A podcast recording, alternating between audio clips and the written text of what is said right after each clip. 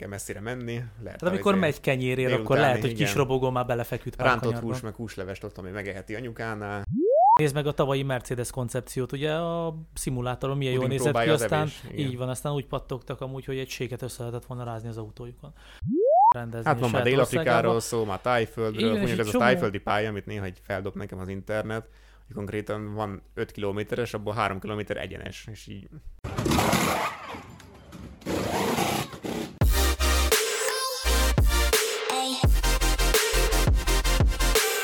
Három hetes szünet után Bakuban tért vissza a Formula 1 mezőnye, ahol a 2023-as szezon első sprint hétvégéje is megrendezésre került. A futam leintését követően pár órával Lontai Péter barátommal elemezzük a hétvége történéseit, aki egy érdekes statisztikát is hozott nekünk a Red Bull dominanciával kapcsolatban.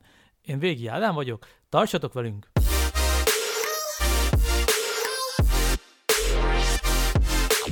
Mielőtt belekezdenénk a, a hétvégén látott események elemzésébe, hadd kezdjem egy gyors személyes sztorival. Ugye most vasárnap este beszélgetünk a futam után, és ezen a héten voltam Németországban egy olyan rendezvény keretein belül, ahol jelen volt egy Form 1 világbajnok, Nico Rosberg személyében, hogy kinek milyen emlékei vannak magáról, ugye a pilótáról, nyilván ez rajongástól sok mindentől függhet, de azért egy, azért egy világbajnokkal találkozni, az mindig nagyon nagy élmény, és sikerült fel egy fényképet is előnöm, szóval ah, szuper volt. Én nem tudom, hogy tudod, de Nico Rosberg most a, az eurómillióit az autósporton túl a ilyen öm, energia hatékonysággal és öm, jövőkép fejlesztéssel öm, keresi.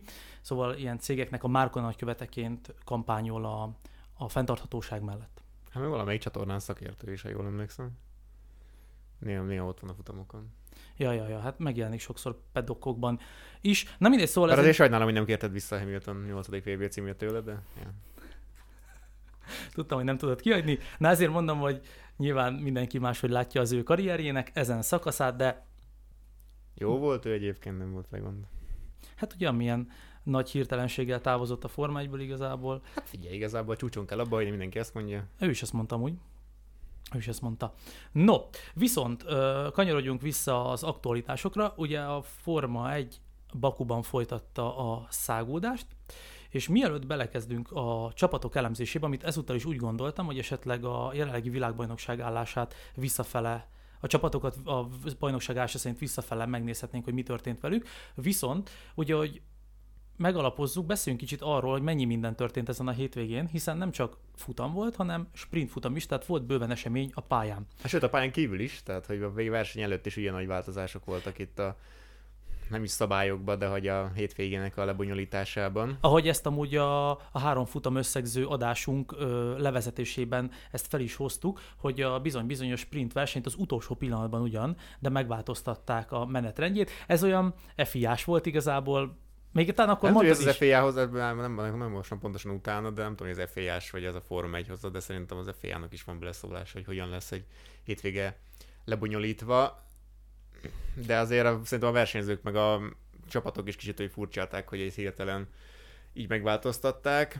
Igen, bár ugye én sem magamtól találtam ki, amikor beszéltünk róla, szóval nyilván ennek már volt előszele. Én amikor erről a hírről hallott, ha- hallhattunk, akkor ugye a csapatok már elméletileg üdvözölték, de nyilván ettől függetlenül lerögzíteni, nem tudom, hogy mennyire jó az utolsó pillanatban. Nem tudom, ismerteted röviden a menetrendjét a, az idei hat, most már csak öt sprint futamnak, hogy hogy is fog hát, ez pontosan alakulni? Egy ilyen ne rohanjunk előre, meg ki tudja, lehet, hogy közben változni fog megint. Ja, igaz. De egyelőre ez volt a bakui hétvégének a menetrendje, hogy ugye pénteken kezdenek egy 60 perces szabad edzéssel, ami egyébként ugye a hétvége egyetlen szabad edzése, ami nekem kicsit olyan furcsa, főleg egy ilyen bakui pályán, ahol írtam is neked pénteken, hogy kicsit olyan nyákás a pálya, meg a bakui körúton száguldozni 250-300-zal azért nem annyira kellemes, úgyhogy csak 60 percet van ténylegesen élesben kipróbálni az autókat. Ha van 60 perced, de erről majd például Gezli kapcsán kicsit Hát beszélünk. igen, Gasly, Magnussen, meg Okon kapcsán is, akik kevesebb, mint 10 kört teljesítettek ezen a pénteki szabad edzésen,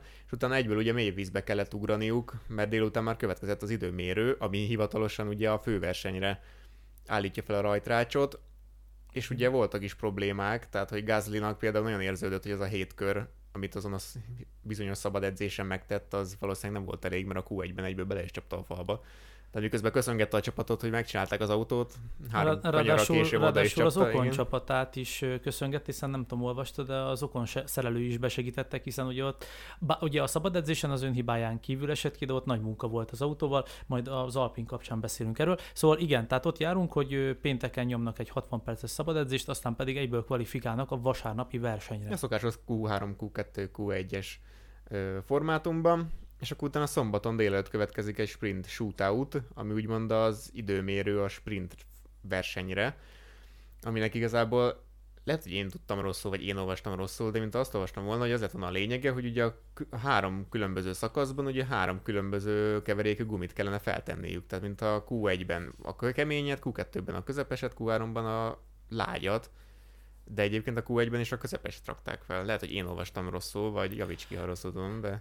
Ne, nem, nem tudom, hogy mit olvastál, de ez is eszembe jutott, mikor olvastam az új szabályokat, hogy még em, említetted is, hogy ö, olvastál egyet. Hát ez volt, is évelején mondták, Így hogy van, és hogy akkor szóba is hoztuk talán a Ferrari kapcsán, ö, hogy mi van akkor egy csapat küzd annyira mondjuk egy kemény keverékű gumival, mint a Ferrari Hogy is, Ausztráliában, igen. akkor, akkor Meg majd láttuk ott, itt is egyébként, hogy azért nem volt erősségük ez a kemény igen, és hogy keverékű. azért az szerencsére arról nem volt szó, hogy bejutnak-e a, a Q2-be vagy nem. Én nem tudom, hogy ő ezt milyen módon szabályozzák, de ugye ezen a hétvégén az volt a szabály amúgy, hogy a, a Q1-ben és a Q2-ben médiumon mentek, és a Q3-ban rakták fel a lágykeveréket. Hát a szinte használhatatlan lágyat, mert ugye a verseny során se alig rakták fel, mert konkrétan a közepes se bírta 10 körnél tovább, úgyhogy a lágy az szinte használhatatlan volt az egész hétvégén.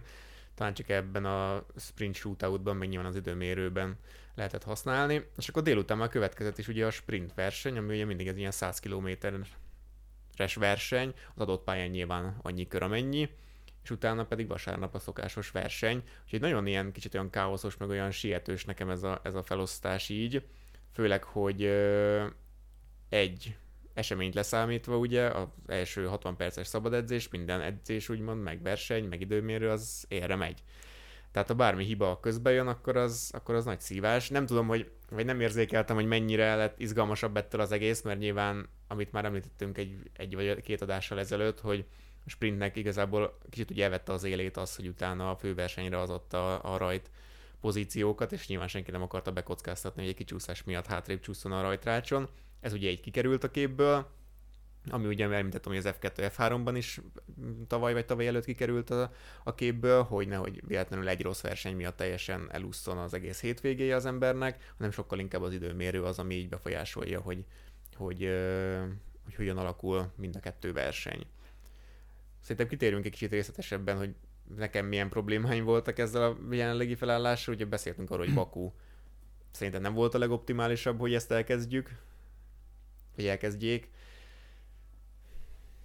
Főleg én, én egy kicsit beszélnék majd a, az előnyeiről, vagy a szerintem pozitív oldalairól, de annyit amúgy hozzátennék ez a gondolatothoz, hogy abból a szempontból nem tudom, hogy jó választás volt, hogy pont egy három hetes szünet után igazából várhattunk volna ugye fejlesztéseket a csapatoktól, viszont ugye így, hogy egy ilyen pályára jöttek, ahol ami szűk utcai pálya és kemény 60 percük van, nyilván a legtöbb csapat, főleg akinek nem feltétlen, nyilván mindenkinek fontos a fejlesztés, de akinek nem ö, prioritás, az nem fog ide fejlesztéseket hozni, hanem majd, hogy láthatjuk például, ezt erről is szerettem volna beszélni, hogy ki mit hozott, hogy a Mercedes például Imolára ígér, de a nagyobb csapatok közül nagyon komolyabb változásokat nem is hozott ide senki, pedig a három héttől lehetett volna ezt várni. Hát ez az, és mindenki ezt mondogatta, hogy majd Bakuba, majd Bakuba, meg minden, De de, hát így igazából, ha ide hozod, Baku. akkor sincs sok értelme, mert a Nem 60 tudod perc alatt konkrétan a, nem, tehát leteszed, akkor meg a versenyen nem tudod beállítani az autót. Nézd meg hogy nyilván- például ugye az Aston Martint, aki ugye a pálya, pályaspecifikus fejlesztett hátsó szárnyukkal gyakorlatilag nem volt DRS-ük az időmérőn, a shootouton, mert nem sikerült, nem tudták nem kipróbálni. tudták kipróbálni, így van. Annyit még a szabályváltozásokhoz a, a shootoutról, hogy ott ö, szintén három szakaszos az időmérő, akár csak a, a nagy időmérő, Q1, Q2, H- Q3, vagy shootout 1, shootout 2, mindegy. Annyi, hogy rövidebb, ugye 12, 10 és 8 perces.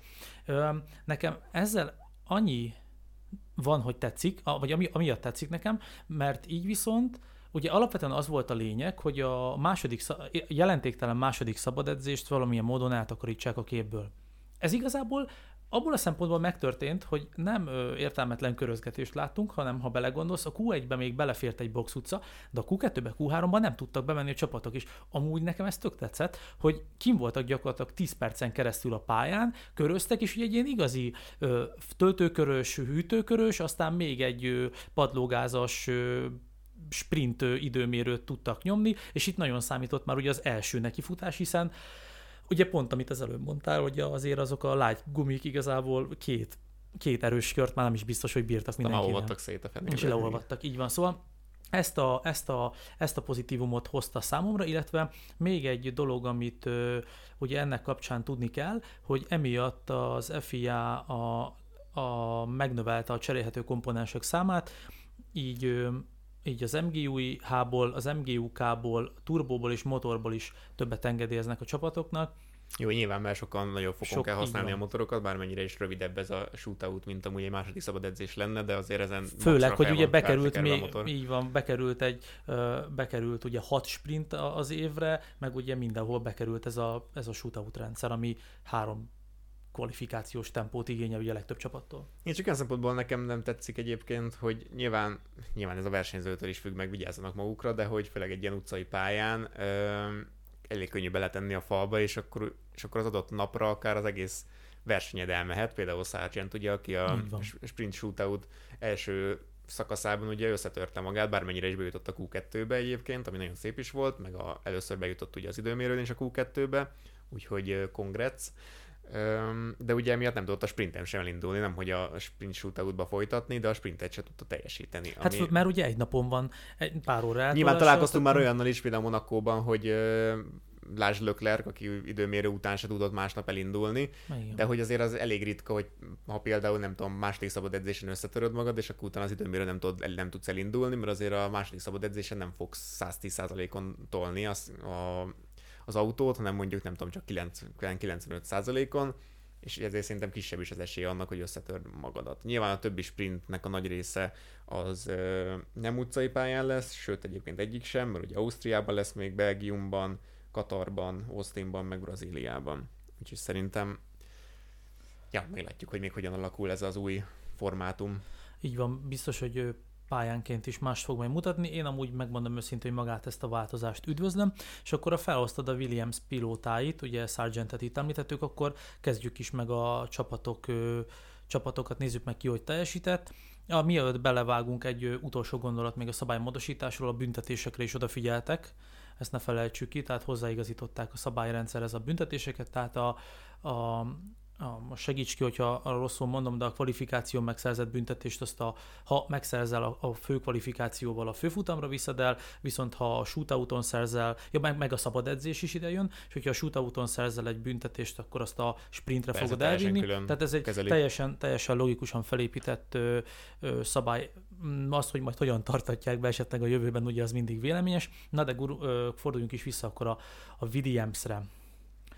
Hát figyelj, ha belekezdtél Sargent teljesítménybe, akkor kérlek méltasd, vagy véleményezd. Ez ugye nem tudok jelen pillanatban újat, olyat mondani, mint amit már elmondtam Sargentről, hogy és az is igazából most így kiderült, hogy alapvetően nagyon gyors pilóta, ugye, ahogy említettem, először került be a Q2-be, tehát tudta alapvetően a Albonnal tart- tartani nagyjából a tempót, amit egyébként az első három futamon is úgy nagyjából tudott hozni, de hogy említettem a sprinten, ugye nem tudott rajthoz állni, pont amiatt mert összetörte magát a shootout első részében, illetve a versenyen ismét a végén jobban felhasználta a gumikat szerintem, mint ahogy bárki más tette volna, ezért a végén hiába volt lassabb például egy, egy Alfa Romeo, vagy egy Alpine nála, akkor is egyszerűen utolérték, és így csak 16 lett, ugye?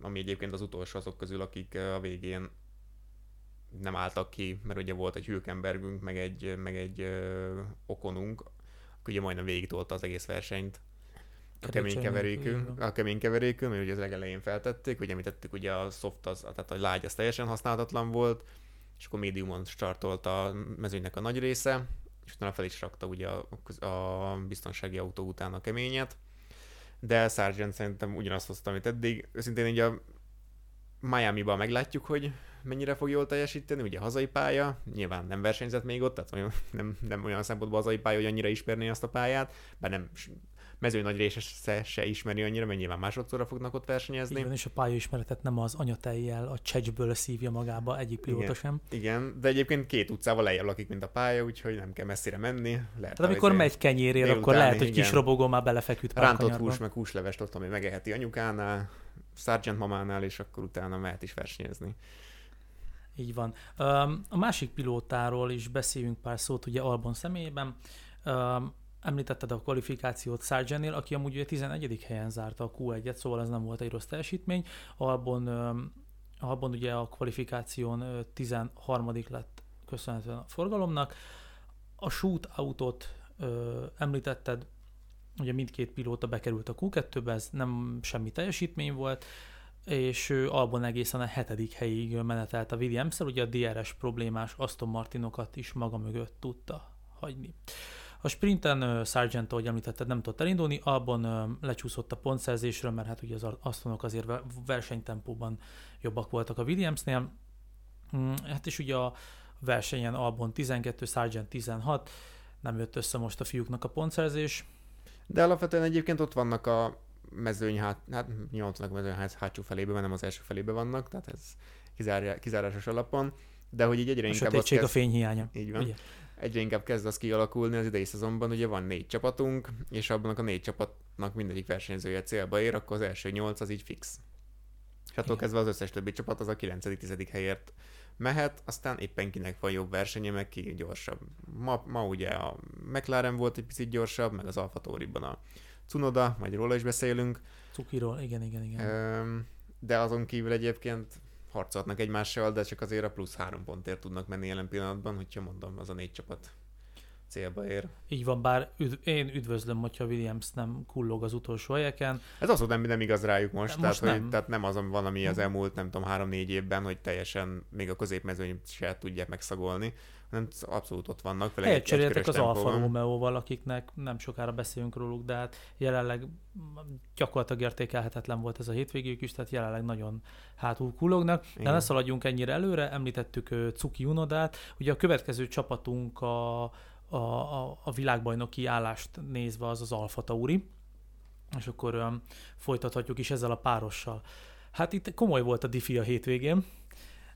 Beszélgettünk a draftodásunkba a Nick de Friesről, meg beszélgettünk azóta róla többször. Hát, amit a hétvégén mutatott, én ezt egy díjjal, a, a Roncs Derby külön díjjal díjaznám is, hiszen a kedves barátunk a sprinten kívül gyakorlatilag minden alkalommal összetört az autóját, sokszor éppen ugyanúgy, ugyanúgy katasztrofális volt a hétvégéje Nick de Friesnek. Ugye a kvalifikáción ő hoztál az első red flaget, amikor a hármas kanyarban falba tette az autót. Ezzel indult a... És olyan amatőr hiba volt, tehát hogy pont olyan körbe volt, hogy teljesen említetted, hogy nem az volt, hogy most új egy kör tudunk csak ki is préselni ezekből a gumikból, hanem tényleg volt egy, egy próbakör, utána még esetleg kimentek, vagy még egy, egy, egy melegítőkör, és akkor utána még egy tényleg éles kör, hanem még csak a legeslegelső körén volt, és egyszerűen elmérte ugye ott a, a egyik balost, de olyan, tehát olyan amatőr hibának tűnt, hogy túl gyorsan érkezett meg a kanyarba, tehát mint tényleg elszá- elszámolta volna magát, és lehet, hogy ez most megint arra tér vissza, hogy ő nagyon ugye nem versenyzett még itt, és ugye csak 60 perce volt, tehát az, az újoncok, az újoncok közül egyébként ő az egyetlen, aki nem versenyzett még itt, mert ugye a Piastri is, meg a Sargent is ugye az F2, F3-ban nem, de F2-ben versenyeztek itt, úgyhogy ilyen szempontból lehet, hogy ez közre játszott, és neki nem tett annyira jót, hogy a szabad edzéseken a 60 percben csak 24 kört lehetett megtenni, vagy tudott megtenni, de utána se vitte túlzásba egyébként, mert hogy említetted, az időmérőn konkrétan három kört tudott megtenni, utána a shootouton hatot, mert ott a Q1-ben egyből ki is esett, tehát a tempója se volt meg, utána a sprintet nyilván teljesítette 17 körrel, de a főversenyen is végül csak 10 kört tudott megtenni, úgyhogy összességében majdnem, hogy kevesebb kört tudott teljesíteni az egész hétvégén, mint a versenytáv maga az 51 körrel. Úgyhogy hát igen, de Friesnek nem igazán értékelhető ez a hétvégéje. Cunodától viszont egy bocsánatkéréssel tartozom jelen pillanatban, így a szezon kezdését látva, mert említettük, hogy nem úgy tűnik, mintha, ő len, mintha nem, nem lenne vezére úgymond ennek a csapatnak, de jelen pillanatban egyértelműen ő a vezére, és szerintem ki tud annyi maximum, tehát hogy ki tudja, maximalizálni tudja annak az Alfa Taurinak a teljesítményét, ami egyébként konstrukció szempontjából utolsó vagy utolsó előtti. nyilván utolsó előtti helyen állnak a bajnokságban is, de az elmúlt két versenyen hozott egy-egy pontot, és az első kettőn is ugye 11 volt egymás után kétszer, tehát ott is tényleg egy hiba még valakitől bevért volna, akkor megint hozott volna pontokat. Igen, és Cunodáról ugye elmondható, hogy igazából a shootout is szerencsétlenül alakult neki, hiszen amúgy gyors körére ment volna, mikor Sargent összetört az autóját, kiabált is szegény, amikor elmondták neki a rádión, hiszen ö, a red flag úgy jött, hogy konkrétan a belsőjét meg lehetett nézni, hogy száguldott a csávom, a célvonal előtt nem tudom hány méterrel, és rászóltak a fülére. Biztos, nem, nem néztem a köridejét, de tudom, hogy tovább jutó időt ért volna. Hát biztos, hogy 18 lett volna, mint amennyi lett egyébként. Így van, tehát, így van. Előrébb végezhetett volna, azért pont nem lett volna belőle így sem, ahogy említettem a ugye a sprinten eleve csak az első nyolc kap pontot, és ugye, ahogy említettem, az első négy csapat célba ér, akkor a sprinten igen. másnak nagyon nem De bosszantó ez pont. nyilván. Ö, igen, és ugye a futam, a sprint futam, bocsánat, hú, hát annyi futam van, ebben még biztos be fogunk akadni, hogy a sprint futamon viszont, viszont összetörte az autót, na erről egy kicsit beszéljünk, már csak azért is beszéljünk róla, mert amúgy nem tudom, hogy a közvetítésben mit néztek, ennél a magyar közvetítést néztem. Szóval ugye az történt, hogy azt láttuk csak meg, hogy Cunodának le van fordulva a gumi futófelülete, és és azt hittük, hogy valahol oda, oda csapta a falba. És akkor ugye visszajátszotta a, a, a nemzetközi közvetítésbe, visszajátszották, hogy a szerencsétlenül vette be, a, nem biztos, hogy felírtam a, a 13-as kanyart, és oda csapta az autót, ettől vált le ugye a futóföllet. Igen ám, de azon már lehetett látni, hogy az autó nem kanyarodott el, és vagy senki nem foglalkozott vele, hogy, hogy amúgy miért, hogy, hogy mi történt vele, és amúgy az történt vele, hogy a csapattársa törte le az első szárnyát, de ezt ő nem tudta, amúgy olvastam a nyilatkozatát, és ezt úgy utána tudta meg, és ott az is véleményes volt, mert igazából Cunoda nem igazán fért ott el a hármas kanyarban, ugye ő volt kívül, és a, a Nick the Freeze, ahogy kanyarodott, az ő hátsó kereke tört el a Cunoda szárnyát, és ezt ő nem is érzékelte, mert amúgy a belső kamerás felvételből se lehet látni, hogy így szétrepülnének a szárnydarabok, hanem ugye utána jött az ominózus 13-as kanyar, amikor neki tette a falnak, és ő lefordul gyakorlatilag a gyakorlatilag a futó fölött az autóról. Nyilván szerencsétlen szituáció, nem is erről kéne sokat beszélnünk, hanem egy kicsit szerintem cizellágassuk megint az FIA munkásságát, ugyanis többször is kellett autót, VSC-t vagy safety car-t küldeni a pályára, és a, majd a Forma 2-es futamban, most nem menjünk bele, de a Forma 2-es futamon is volt egy érdekes szituáció. Itt megint a, úgy érzem, hogy nem voltak 100%-ban a helyzet magaslatán, ami a döntéshozás sebességét illeti, hiszen ugye a VSC-t ö, durrantották be először ennek az esetnek a kapcsán, de olyan szinten, hogy ö, ugye sárgazászlót nyilván lebegte, lobogtatták, és akkor intették be a VSC-t, vagy akkor nyomták be a VSC-t, amikor gyakorlatilag a mezőny odaért lefele, ugye a, a 13-as 14-es, és hogy jövünk, jövünk azon a kanyaron, és jövünk vissza lefele. Amikor a mezőny oda gyakorlatilag az utolsó pillanatban nyomták meg a VSC-t, tehát már, már amikor VSC volt, az, el, az elől haladók gyakorlatilag megláthatták a Cunoda fut gumiát a pálya közepén. Tehát nem tehát, tudom, tehát mindig ha... biztonságra megyünk, meg ugye a szegény Bianchi halála után állandóan mondogatjuk, hogy ezért kell a biztonsági autó, meg azért kell a biztonsági autó, hogy, hogy, hogy megvédjük a, a versenyzőket, de közben meg ilyen szituációk is megtörténnek, amikor egyszerűen nem tudják eldönteni, hogy mi legyen. Így van. Ja, 16-os kanyarból tudtam, hogy felírtam. Ugye rengeteg törmelék volt a 13-as kanyarban. Hát a, amiatt lett végül egyébként. A safety car lett ö, aztán ugye végül belőle, de az ö, de az ugye még később lett belengedve, szóval alapvetően megint ezt, ezt, ezt megint nem értettem, hogy amúgy mire vártunk például a VSC-vel. És, ö, és ö, na mindegy, majd, majd, majd még vissza fogunk erre térni, az FIA döntéshozatalára nekem, nekem lehet, hogy lenne egy építő, vagy gondolatébresztő gondolatom ezzel kapcsolatban, hogy vajon miért csinálhatták, de, de, de amúgy nem látom. Amúgy nem látom, hogy, hogy mire vártak, hiszen törmelék volt a 13-as kanyarban, a gumi meg volt a 16-os kanyar pálya közepén, tehát alapvetően mondjuk, ha tudjuk, hogy nem tudjuk átakarítani, akkor safety car. Már pedig azok olyan kanyarok voltak, ahol amúgy én sem mennék be pályamunkásként, amíg nem a safety car mögött köröznek. Na mindegy. Ja. De közben ugye az F2-re elkezdtél mondani, hogy ott meg ugyanezt csinálták, hogy konkrétan öt autó ütközött össze az egyes kanyarba, vagy állt bele a falba, vagy túrta fel egymásra, tehát hogy konkrétan nagyobb baleset volt, mint ami Ausztráliában volt ugye a második, vagy harmadik, vagy már nem tudom hányadik újraindítás után. Üm, és ott is konkrétan megvárták, hogy, a, hogy az első kettő, a Veszti meg a Berman lemecseljék egymás között, és még az utolsó pillanatban pont, amikor a Berman megelőzi a veszit, akkor beleengedték, hogy akkor, safety. akkor safety car. De hogy eddig ez miért nem volt egyértelmű, hogy safety car, amikor már két szektorral arrébb voltak, már majdnem odaértek vissza az egyes kanyarba konkrétan. Tehát, hogy de miért hogy nem nincs bennük az az ér- érzés, hogy oké, okay, ez most akkor safety car, ez most akkor nem, vagy csak jó, akkor, akkor elmondom itt a, a gondolatébresztő ö, a eszmefutatásomat. Tehát, hogyha ugye ez nincs kimondva, ezekről általában ilyen vagy írásban, vagy ö, valamilyen csapatokkal megállapodásban szoktak megállapodni, de én erről nem hallottam, hogyha az a cél, mert végül is én látok ebben rációt, de mondta, hogy szerinted nem így van, hogyha történik egy adott pont egy baleset, ez egy 6 kilométeres pálya.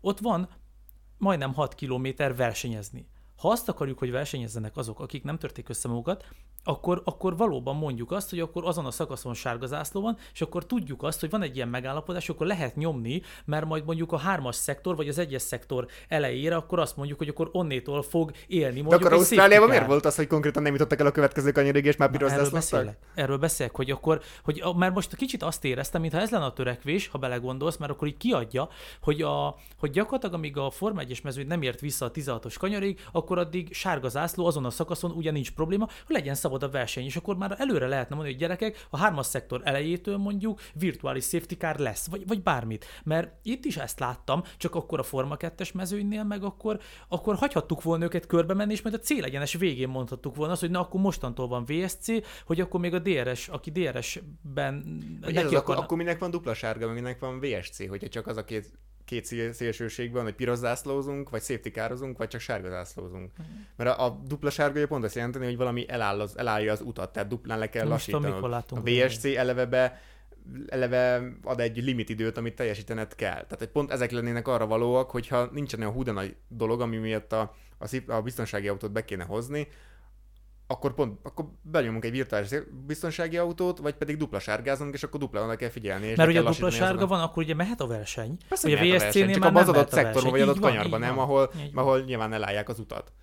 Tehát, ettől kezdve nem értem. Tehát én, én látnék ebbe egy ilyen, egy ilyen kezdeményezést, csak ez ugye nincs kimondva, és ez tök furán, az F2-es futam nagyon furán nézett ki, tolták egymás mellett ugye a két premás, és Miközben álltak az, az, az egyes kanyar Egymáson álltak falában. az autók hegyben, és akkor amint megtörtént az előzés, így oké, okay. tehát ez a Forma 1 lett volna mondjuk egy Hamilton Verstappen között, akkor amelyik tábor épp, hogy előzött volna, a másik már nyakra ez ment az, tehát az olyan szinten, olyan szinten részrehajlás, ez, az, ami elképesztő. Ugye milyen érzést kell? Tehát, hogy, és lehet, hogy csak a, és az, az F2-nél teljesen minden, most nem az, hogy teljesen mindegy, de most pont két prema harcolt egymással, meg most nem tudom, nem szeretik a vesztidot, vagy én nem tudom, tehát hogy mi lett volna, azok kirakják még ott egymást. Hát ez a másik, igen. Hú. Tehát akkor, akkor akkor a Crawford nyeri meg a harmadik helyen, és meg pont kirakják egymást, akkor még pont beleszámít, de akkor már safety car mögött nem tudom. Na, azért mondom, hogy itt megint nem volt minden teljesen helyzet magas. Nagyon le kéne tisztázni az egészet tényleg, és egy rendesen ki, ki, ki megcsinálni egy, egy ilyen jogi szöveget, hogy akkor pontosan mi az, ami biztonsági autó, mi az, ami nem. Nyilván nincsen ugyanolyan baleset, nincsen, nem lehet egy ruhára felhúzni az egészet, de hogy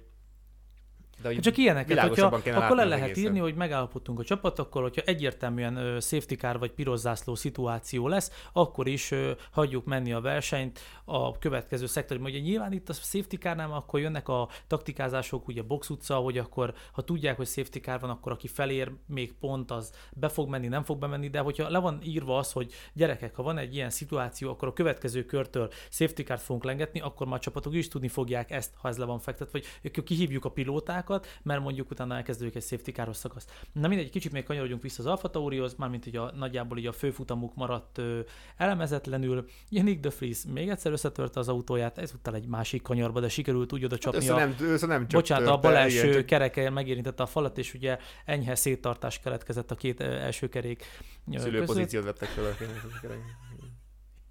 Igen, és és amúgy a, a kilencedik helyről tette mindezt, nem tudjuk, hol végzett volna, viszont, hogy te is említetted, Cunoda hozott egy pontot érő tizedik helyet. Um, igazából... Ezzel százszerzaléka jobban teljesítettek, mint az előző futam után. Micsoda már két pontjuk van, nem egy. Így van, micsoda statisztikai adat. Igen. Viszont a következő csapatról már kevés, ugye jót tudunk elmondani. A jegyzetem is borzasztó ö, rövid. Ez az Alfa Romeo, aki ugye a pont versenyben még ö, ott, ott áll, ahol, de... Hát én, nyolcadikak, de... Én már várom, van... hogy hátrább csúszanak. Hát igen, tehát csak azért nem csúsznak hátra, mert ahogy említettem, az másik négy csapat, akik a mezőny, más másik öt csapat, aki a mezőny hátsó fertájához tartozik, nem tudják úgy szerezgetni a pontokat, mert nyilván, ahogy említettem, két, két hogyha minden négy csapat beér, már harmadszor mondom ugyanezt, de hogy minden négy csapat beér, akkor két, csak három pontért lehet menni utánuk. De ugye volt egy nagyon jó Bahreini versenye még, még Bottasnak, ott tudott hozni ugye négy, négy pontot, de azóta igazából a, hát a szerencsének, meg a sok balesetnek köszönhetően hozott ugye a Zsú kettő pontot Ausztráliában, tehát az se tempóból volt meg igazából, Négy hanem van, csak és, oda és került. pontjuk van összesen. És tehát most is a Bottas azt nyilatkozta egész hétvégén, egyszerűen nem találják a tempót, nem tudják mi van, ugye a versenyen is folyamatosan kijött, hogy akkor most felteszik ezt a gumit, hát ha jobb lesz, hát ha nem, a végén már lágyon ment, hogy próbálkoznak mindennel, de valahogy nagyon nem találják a ritmust. Borzasztó, hogy... borzasztó hét, értékelhetetlen hétvégéjük volt, volt egy 14-16-os kvalifikációjuk Bottas javára, a shootouton 17-16 Zsú javára, Joe javára, sprinten 16, Joe 12, főfutamon is csak közel lenne a pontszerzés, ez ugye annyi, hogy ugye Bottas elverte, mindegy, és a főfutamon ugye Joe-nak ki kell állni a technikai hiba miatt a 36. körben, Bottas pedig egy 18. helyjel.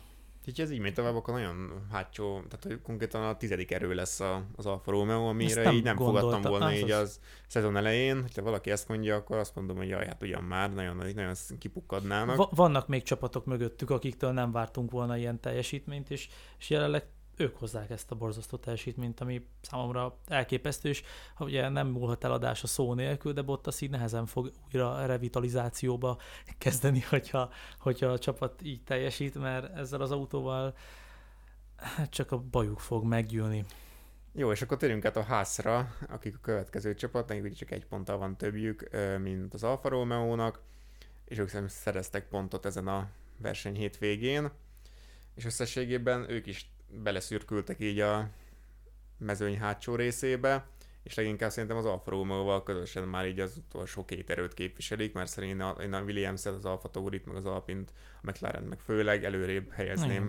így az első négy futam után, mint a Haas vagy az Alfa Romeo-t. A Haasnak is Hát a Hülkenbergben megvan a tempó, tehát ő, ő időmérő nagyon jó, továbbra is azzal szenvednek, nem tudom, az egyetlen Ferrari is probléma, bár az Alfa Romeo az mind a kettőn rossz, nem csak az egy körön, hanem a versenyben is. De hogy a ház is, meg a, ugye a sima Ferrari is attól, tehát a gyári Ferrari is attól szenved, hogy, hogy egy körön azért gyorsak, tehát ott, ott tényleg, a Ferrari főleg, de a versenyen valamiért egyszerűen nem, nem, nem tudják összetenni. Erről beszélgettünk legutóbb is, ugye a Ferrari motoros autók, egyszerűen elfogy a tempó. Magnussen teljesen szürke, szürke zóna, számomra legalábbis. Meg hát most a házcsapatnak is a hétvégéje. Ja, ez hát ugye 11-15-ek lettek ugye a sprinten, 13-17 a főversenyen, ugye Hülkenberg bepróbálkozott, hogy már említettem ezzel a végigmegyek a kemény keverékűvel. És a végén a... már panaszkodott is, hogy már nincsen. Igen, a végén már panaszkodott, hogy folyamatosan előzték is meg, ugye, hogy már semmilyen tapadása nem volt, hát de azért várták, mondták, hogy, hogy várták, hogy hátra lesz valami piros zászló, mert akkor nyilván nagyot nyertek volna rajta, vagy, vagy akármilyen biztonsági autó, de, de elfogyott a végére sajnos már nem tudom, hogy ő volt-e, vagy, vagy az okon volt-e, vagy ki volt a végén, aki már így már majdnem az esőt is belógatta, hogy megjön az eső, már ott úgy láttam, láttam valami izé, ö, törmeléket a pályán, kellene a biztonsági, már minden, mindenre megpróbálkoztak, hogy, hogy ez, a, ez a stratégia működjön, de hát sajnos ez nem az a bakui verseny volt, ahol így több biztonsági autó is lett volna, egy éppen hogy csak volt, úgyhogy az valakinek jól járt, valakivel rossz, rossz, valaki rosszul járt, azzal erre majd kitérünk a Arra majd, ahol, mezőny elejére. Így van, így van. De a házról igazából ennyit továbbra is, ugye 7 pontjuk van, hatot szereztek Ausztráliában, ugye Hülkenberg nagyon szép hetedik helyével, ott igazából megvolt a tempó, meg ugye Magnussen még szerzett egy pontot Szaudarábiában. Figyelj, őszintén, ha valamit elértek amúgy ezzel a kitartó gumistratégiával, akkor az, hogy képernyőn voltak. És amúgy ez is fontos egy ilyen csapatnak. Hiszen a Pirelli-nek a... jó promó volt, hogy a kemény keverékű milyen sokáig bírja. Um, de, de nem csak a Pirelli-re gondoltam, hogy magára a csapatra is. Tehát a Magnussen volt valahol a mezőnybe, Hülkenberg legalább ugye elő volt, csak hát tudtuk, hogy ki kell majd neki jönni. Hát meg majdnem mindig q egyezik, tehát... Ja, az időmérők, így van. Ugye az időmérőkön egy, egy hát három tizedik hely, helyről indult, most ugye a box utcából kellett rajtolnia, de ott is bekerült a Q1, most nem, nem tudom felidézni, de... A shootouton, shootouton mindketten Q2-esek voltak, 12-14-jel. Ja, ja, meglátjuk, hogy, a, meglátjuk, hogy merre, visz, merre visz az ő útjuk, de, de sajnos ebben egyetértek veled, hogy a Magnus szemben nem, nem sokat látok, a Hülkenberget látom azt, aki kitapossa jelenleg a házból, ami benne van. Oké, okay, Alpina a következő csapatunk, és akkor az Alpin az egyik olyan csapat, akiről azt olvastam, hogy itt komoly padlólemez többek között komoly padlólemez fejlesztéssel is érkeztek erre a hétvégére, ami sajnos nem igazán látszott meg a csapat teljesítményén. Nem volt egyszerű hétvégéjük, ugye a P1-ben, vagy FP1, bocsánat, tehát az első és egyetlen szabad edzésen már kezdődött is az ő bal szerencse sorozatuk Gezlivel. Hát ugye Gezli hét kört tett meg azon, azokon meg hetet, tehát hogy bármennyire is működhetett volna ez a padlólemez, hát tesztelni nagyon nem volt idejük, mert a szabad edzésen összesen a csapat tett meg 15 kört mások egyesév, tehát hogy egy-egy pilóta tett meg 24-25 kört, úgyhogy itt ez minden csak sikeres nem volt, tehát az ő szemszögükből nagyon-nagyon rossz volt ez a, ez a felépítése. És most kicsit visszatérek erre a fejlesztési dologra, hogy ez picit megint úgy olyan érzés, mintha nyilván ezzel is próbálják úgymond izgalmasabbá tenni a hétvégét, közelebb hozni a csapatokat egymáshoz, viszont ha egyre több ilyen hétvége van, amikor nincs idejük a csap, különböző csapatoknak tesztelniük a fejlesztéseiket, azzal pont az adott erősorrendet vésik kőbe. Mert ugye attól kezdve, hogy konkrétan hetekig 60 percet van ténylegesen a pályán kipróbálni, de közben azért készülj fel a versenyre is a különböző fejlesztéseket, azzal továbbra is a Red Bull kezére játszunk, mert a Red Bull olyan szinten előrébb van, hogy azért rengeteg fejlesztés, illetve tesztelés kellene ahhoz, hogy egyáltalán a közelébe kerüljön bármelyik csapat. De ha ilyen hétvégék vannak, hogy valaki hoz egy fejlesztés, és tud vele 15 kört menni, és akkor utána inkább azt mondják, hogy á, visszatérünk a régebbi konstrukcióhoz, mert nem volt elég időnk, azzal nem, fog, nem fognak jobban kiegyenlítődni az erőviszonyok. Ebben tökéletesen igazad van, ezért mondjuk ez a hat sprint futam, ami szerintem még így egészséges lehet, vagy, vagy nem is tudom, hogy hogy mondjam, tehát amíg mondjuk a, az összfutamok egyharmadánál nem több, lehet, hogy ez a jó matematikai, mert ugye ezzel változhat mind a kettő, de igen, kellenek azok a free practice-ek, amikor tét nélkül körözhetnek, ugye Rengeteg... hogy nincsen, nincsen tesztelés már évek óta a szezon van, közben, a szezon Tehát neki kívül is mennyi három nap van, négy nap van? Nagyon bízom is benne, hogy a jövőben sem akarnak ezen változtatni, mert ugye nyilván ez megint a fenntarthatóság, meg itt mindenről szól, de, de könyörgöm az, hogy a, ha persze lehet ezt feketén-fehéren nézni, hogy céltalanul körözgetnek, de nem céltalanul körözgetnek, mert az, hogy nem adnak pontot, meg, meg díjat érte, az még nem céltalan, hiszen valahogy az évközbeni fejlesztéseket, ahogy te is most mondtad, tesztelni kell. Mert mindig azt várjuk, hogy jaj, majd mikor éri utol a Ferrari, a Red Bull, mikor éri utol a Mercedes, hogy a másik, utol? hogy éri utol, amikor nem tudjuk a csatornában tesztelgethetünk, de hát az tehát ha... Nézd meg a tavalyi Mercedes koncepciót, ugye a szimulátoron milyen jól nézett ki, aztán evés, így van, aztán úgy pattogtak amúgy, hogy egy séket össze lehetett volna rázni az autójukon.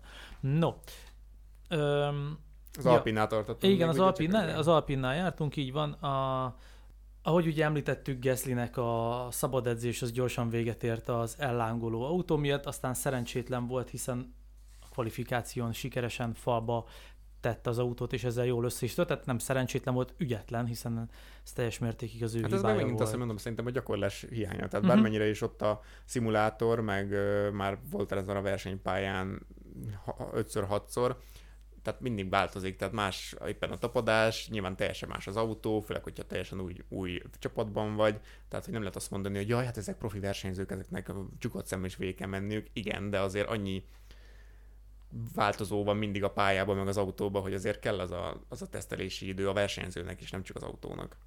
Így van.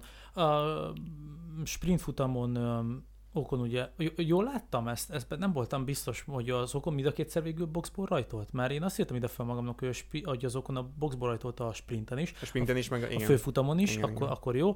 Um, mert, ja, mert ugye állítottak a pár fermi alatt az autón.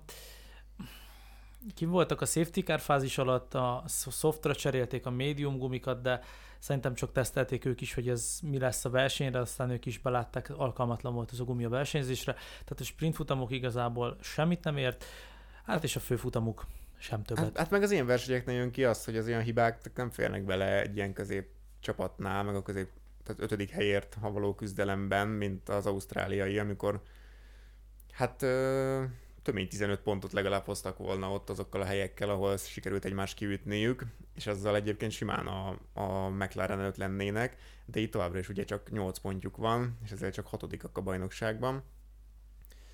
De a McLaren kezd kicsit elhúzni így a középmezőny elejéről, ami nagy meglepetés, ugye Bahreinben meg Szaudarábiában nem igazán ezt láttuk tőlük, de Piastri egyébként egyre jobban hozza azt a formát, amit számítottunk tőle, és uh, kiáltott ugye nagy tehetségnek. Épp, hogy lecsúszott ugye a pontszerzésről, 11. 11. helyen zárt, Norris hozott egy 9. helyet két pontért, ők is hoztak sok fejlesztést, vagy több fejlesztést, lehet, hogy náluk meglátszik, de hát ugye erről beszélgettünk már az év elején, hogy ők voltak azok, akik azt mondták, hogy nem készültünk el az autóval időbe, tehát ez továbbra is... Lehet most mint... az idő, hogy elkészül. Bele Ausztráliában is ugye jók voltak, nyilván ott is kellett az, hogy, hogy a, a, sokan kiessenek, de alapvetően Norrisnak meg volt a tempója Figyelj, végig, meg a Piastrinak is. Kvaliban mind a ketten Q3-at hoztak. Igen, hetedik, tehát ez így sokat hely. elmond az autóról. Szerintem, van. hogy ők, ők úgymond jelen pillanatban a stabil ötödik erő, legalábbis én azt érzem. Bár továbbra is azt tartom, amit az Ausztrál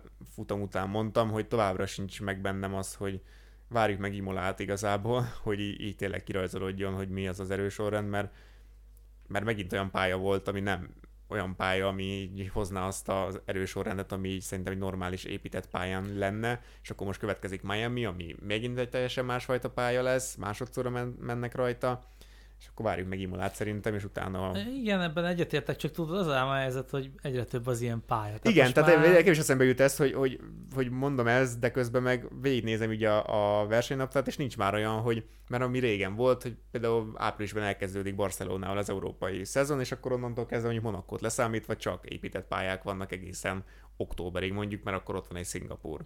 De most ugye végigmegyünk rajta, akkor most jön egy Miami, jön egy Imola, jó, Imola, és Monaco, akkor megint nem olyan pálya, aztán Spanyolország, akkor az igen, Kanada, akkor megint nem épített pálya, és akkor utána van egy kisebb ilyen, ilyen vonal, ahol ugye van egy Spielberg, Silverstone, Hungaroring, Spa, mm, Zandvoort, pályákkal. Monza, Igen, és... tehát hogy itt ott van, ott van megint van egy nyilván egy, egy kora nyári és kora őszi időszak, amikor van hat darab pálya, ami ilyesmi, de utána megint rámegyünk arra, hogy jön egy, mondjuk egy Japán is az, de ott egy Szingapur, és akkor utána megint jön majd ugye egy Mexikó, meg egy Las Vegas, és az a baj, vagy nem tudom, hogy baj nekem kicsit megmondom őszintén, hogy baj, hogy amikor arról hallani, hogy ki jelentkezik, ugye mind most mindenki körülbelül Form 1 futamot akar rendezni. Hát van már Dél-Afrikáról szó, már Tájföldről, mondjuk ez csomó... a tájföldi pálya, amit néha egy feldob nekem az internet, konkrétan van 5 kilométeres, abból 3 kilométer egyenes, és így az a purposing biztos jó lett volna egyébként, Igen. hogy mindenki így, így megy végig a pályán, és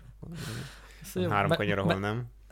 és agyrázkodást is kaptak volna, viszont a legtöbben éjszakai, meg utcai, épít, utcai pályás versenyeket akarnak rendezni, hát én nem tudom. Hát kicsit úgy, kicsit úgy befolyik az indikáros fér így az amerikaiakból, mert ugye ott rengeteg ilyen verseny van, de én továbbra is nekem a versenynaptár ami legközelebb áll a szívemhez, lehet azért, mert nyáron több időm van nézni, meg nincsen más, más olyan, olyan sok sportág, amit mellette követnék, de akkor tudom a legjobban ráfókuszálni a versenyre, meg azokat szerettem az ilyen tradicionális helyeket. Igen, Tényleg ott Spielberg, Spielbergtől kezdődően egészen most a Monzával bezárólag.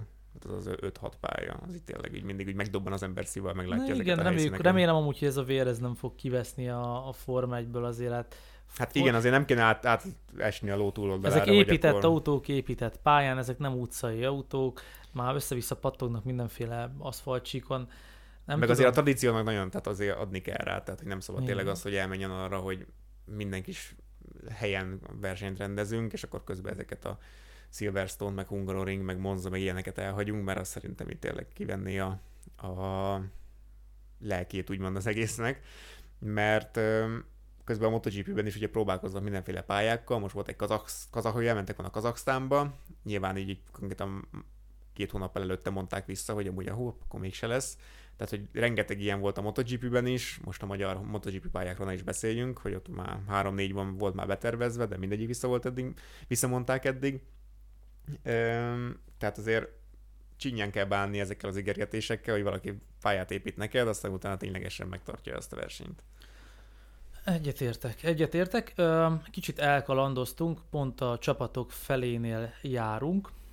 Én már elégedettebb vagyok ezzel a sztorival, én szurkolok a McLarennek, hogy legyen ott és próbálj meg utolérni az élmezőnyt. Ez már úgy néz ki, mint amit az ember egy gyári csapattól várna. Hát azért nem, mert ez egy gyári csapattól azt várná. Hogy elkészüljön az autó időben. Úgy, mint egy Alpintól, hogy azért ne az 5.-6. helyért küzdjél, tehát hogy azért tovább is elfelejtik az emberek, hogy ez egy Renault gyári csapat, meg a McLaren is azért, hát nem gyári csapat, de hogy ez a McLaren ez is egy autógyártó cég. De ugye Norris végül be tudta hozni 9. helyre, ugye már szinte azt nevezhetjük best of the restnek lassan.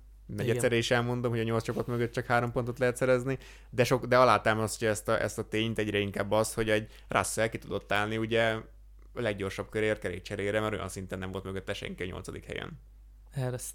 Tehát ez úgy régen ugye a negyedik Igen. volt, vagy a harmadik volt, mert utána jött a Best of the Rest, most ez a nyolcadiktól lefele van. Ami nem baj egyébként, mert jó az a Nyilván ott a nyolcat is fel kell osztani 2 plusz 6-ra, tehát jó volt, hogy ez a három csapat küzd egymással, de erre majd kitérünk az elején, de hogy tényleg így nagyon meglátszódik még tovább is ez a különbség, úgyhogy a McLaren sajnos még szerintem nagyon messze van attól, hogy ott a top 4-hez csatlakozzon, de legalább a középmezőnytől úgy tűnik, hogy, hogy pislákol a remény, hogy kicsit el tudnak szakadni.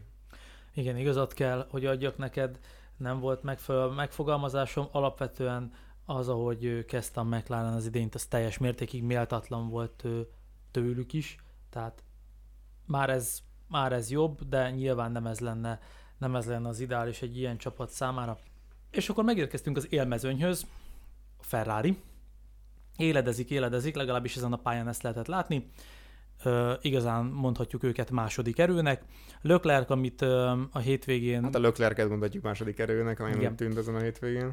Nem tudom amúgy, hogy az autó erős és a Sainz gyenge, vagy, vagy amúgy a Leclerc ki, Leclerc hoz ki többet a Ferrariból, mint ami benne van, de egy, amit biztos, amit most említettél, hogy Leclerc elképesztően gyors volt ugye egy köröm, megnyerte a kvalit, megnyerte a shootoutot, és amire sajnos számítani lehetett, és tök korrekten ő is elmondta minden interjúban, hogy azért, azért nem vágyunk csodát, egyszerűen versenytempóban nem lehet mit kezdeni a Red Bull-al, viszont amit ki lehetett hozni ebből a Ferrari-ból versenytempóban, azt ő kihozta, nem úgy, mint a csapattársa, aki elég komolyan el volt tőle maradva, és nem tudta hozni a tempóját. Hát igen, itt sajnálhatja a Ferrari, nem jár pont például az időmérőért, vagy a shootoutért, mert azt igen. akkor kettő pontot simán be is volna, vagy akár két pont a pole pozícióért, mint az F2 F3-ban. De igen, de kicsit olyan furcsa nekem ez továbbra is, hogy egy körön nagyon-nagyon gyorsak, főleg ugye a Leclerc, de közben meg hosszú távon a versenyen meg olyan, mintha tényleg a gumikkal továbbra is szenvednének, és, és nem találnák meg így az összhangot az autóval. Tehát nagyon gyors autót raktak össze megint, de nem jól funkcionáló autót, ha lehet így fogalmazni, ami a Sainznál hatványozottan igaz, lehet, hogy összeszedi magát így a szezon közben. Nyilván egyébként jelen pillanatban mi nem tudom, hogy jobban áll le, de még mindig jobban áll ugye, mint a Sainz, mint a, mint a Leclerc, Leclerc mert ugye a Leclercnek szörnyű szezon kezdete volt, a leg, legrosszabb eddig a Ferrari idényében, ugye 6 ponttal zárt csak az első három futamon, ehhez most ugye sikerült a, a sprintnek, meg a főversenynek köszönhetően 22 pontot hozni, az első Ferrari is dobogó ugye idén, nem gondoltuk volna, hogy négy versenyt kellene erre várni, Nyilván ott volt technikai probléma is a Leclercnél, mert valószínűleg Bahreinben meg lett volna ott a dobogó, de ettől függetlenül azért tényleg hogy negyedik versenynél tartunk, és még csak az első ferrari is dobogó volt. Alonso először ugye lekerült a dobogóról így az idei szezonban, de továbbra is ugye kettő Red Bull volt ott. Úgyhogy a Ferrari-nál kíváncsi vagyok tényleg, hogy mennyire mennek rá jobban arra, hogy most akkor a versenytempót is felfejleszék, mert akkor jó lenne tényleg, ha ott lennének második erőként, mert azt, azt kicsit olyan csalódás keltő, hogy, hogy már befejezi az időmérőt, odaáll, és már ott elmondja, hogy ez tök jó, meg minden. De nem leszünk versenyben Pontosan tudom, helyért. hogy nem leszünk versenyben az első helyért, és ez egyébként teljesen igaza volt, mert a főverseny hat- hatodik körében már Red Bull 1-2 volt. Tehát, hogy, és kb. esélytelen volt egyébként a Red Bullok ellen a, az egyenesben. E, majd a Red Bullnál egy kicsit visszatérünk, ez egy botrányos. Um, Sainz pedig egy konstans ötödik, tehát kvalifikáció 4, shootout 5, sprint futam 5, főfutam 5 ha jól látom. Hát igen, mert ugye Ennyi. ott a két Red Bull, ott a Ferrari első versenyző, meg ott az Alonso igazából, vagy éppen kiér oda negyediknek. És igazából csak annak köszönhető, hogy csak hogy ötödik lett a Sainz, nem pedig hatodik, hogy a Mercedes az valami hihetetlen gyenge volt az egyenesekben, és ezért Hamilton nem tudta elkapni, mert egyébként látszott neki, is. mert a Hamilton viszont nagy versenyt futott, erre mindjárt ugye visszatérünk a, eh, kitérünk a Mercedes kapcsán. Igen, csak ott is látszott a két autó között, hogy melyik válik jobban a gumikkal a végén, mert ugye ott megint az jött ki, hogy feltették a tizedik körben a kemény keveréküket, és akkor a negyedik kör, köröket mentek, mentek rajta, és egyszerűen látszott, hogy a Ferrari az megette konkrétan kemény keveréköt is. Ami nyilván ezen a pályán mindegy gumi szörnyű volt, de a kevék keveréköt 40 kör alatt megenni. Nem tudom, hogy ez tényleg a versenyzőtől függ, vagy, a, vagy, a, a, az autó ennyire gyenge. Meglátjuk így a következő versenyeken, hogy remélhetőleg. Én szurkolok neki, mert tényleg örülnék neki, a Ferrari odaérne második erőnek, és, és akár még bele is tudnának szólni a világbajnoki címbe, hát a csapatban semmiképpen sem, mert jelen pillanatban 120, hát, ahogy múltkor 120 is, pont a hátrányuk. Igen, ahogy múltkor is mondtad, a második és a harmadik konstruktőri helyezetnek az összpontszáma nincs annyi, mint a Red Bullnak összesen. Sajnos ez már múltkor is igaz volt. Hát kemény a, kemény a Red Bull tempója, de a sorban még vannak csapatok. A Ferrari után a Mercedes két pilótáját, illetve a csapatot kell egy kicsit cizellálgatnunk. Ugye Russell jelenleg pont egyenlőségben áll Leclerc-el, most az official F1-es oldal már az előbb néztem, ugye Löklerket rakja előre, nem tudom, hogy pontosan ezt mi, mi alapján Hát mi mert Löklernek van a dobogója, ugye? Ja, a dobogó, jogos, igaz, igaz.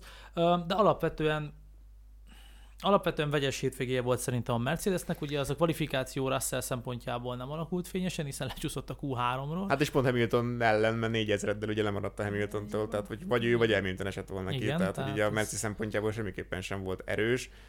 És ez... egyébként ez már az első szabad edzésre is látszódott, hogy nagyon elmaradott a tempótól a Mercedes, amit Ausztráliában hoztak. A Russell is nyilatkozta, hogy azért elég szörnyű a első sorból hirtelen a Q2-be kiesni. Úgyhogy ugye közben a verseny előtt ugye érkezett a hír, hogy a, ugye a Mike Elliotot lecserélték a James Ellisonra, hát helyet cseréltek úgymond, és ugye James Ellison lett a technikai igazgató ismét, ugye 17 és 21 között volt ő is, reméljük, hogy mert én legalábbis remélem, hogy tud valami változást hozni, és, és tényleg oda tud érni a Mercedes is a, az élmezőnybe. Hiszen az az autó a, egy világbajnok autó volt, ami ugye abban az időben készült. Hát 17 21-ig, igen, ugye mindegyik VB-t ki, a 21-est ugye ők nyerték, akkor is 8 ponttal maradtak le róla, de ott is a konstruktőrét ugye ők nyerték, tehát ott kezdve ugye világbajnok csapatról van szó. Hát ettől az autótól én már nem várok olyan sokat, tehát én örülnék, ha egy-egy versenyt tudnának nyerni legalább az idei szezonban, a Hamilton is mondjuk egyet, meg a Russell is mondjuk egyet, de hogy így a remélhetőleg jövőre már tényleg így a, az Ellison visszatérésével ebbe a pozícióba meg tudják úgy változtatni ezt a konstrukciót, hogy tényleg meg tudják esetleg szorongatni a Red Bullt, vagy legalábbis ott lenni a top 1-2-ben. Így van. Hát sajnos ezen a hétvégén nem nézett ki nekik közel sem a dobogó. Én, örül, én is örülnék neki, hogyha eljutnának majd odáig. Legalább, hogy nem tudom. Csak ugye furcsa egy... tényleg, hogy nyilván említettük, hogy az Ausztrál nagy díj sosem ér vadó, de hogy ennyire visszaesett a tempójuk, főleg az Astonhoz. Meg a, mondjuk nem, mert egy szinten voltak nagyjából az Astonnal végig egyébként. Az Alonso egy picit többet ki tudott hozni belőle, meg azért a, tényleg a Sainzot is szorongatta a Hamilton, tehát például Russell nem találta ott a kerékcsere után a tempót azokban a gumikban, tehát ez nagyon érdekes volt számomra, hogy ott miért esett ennyire vissza.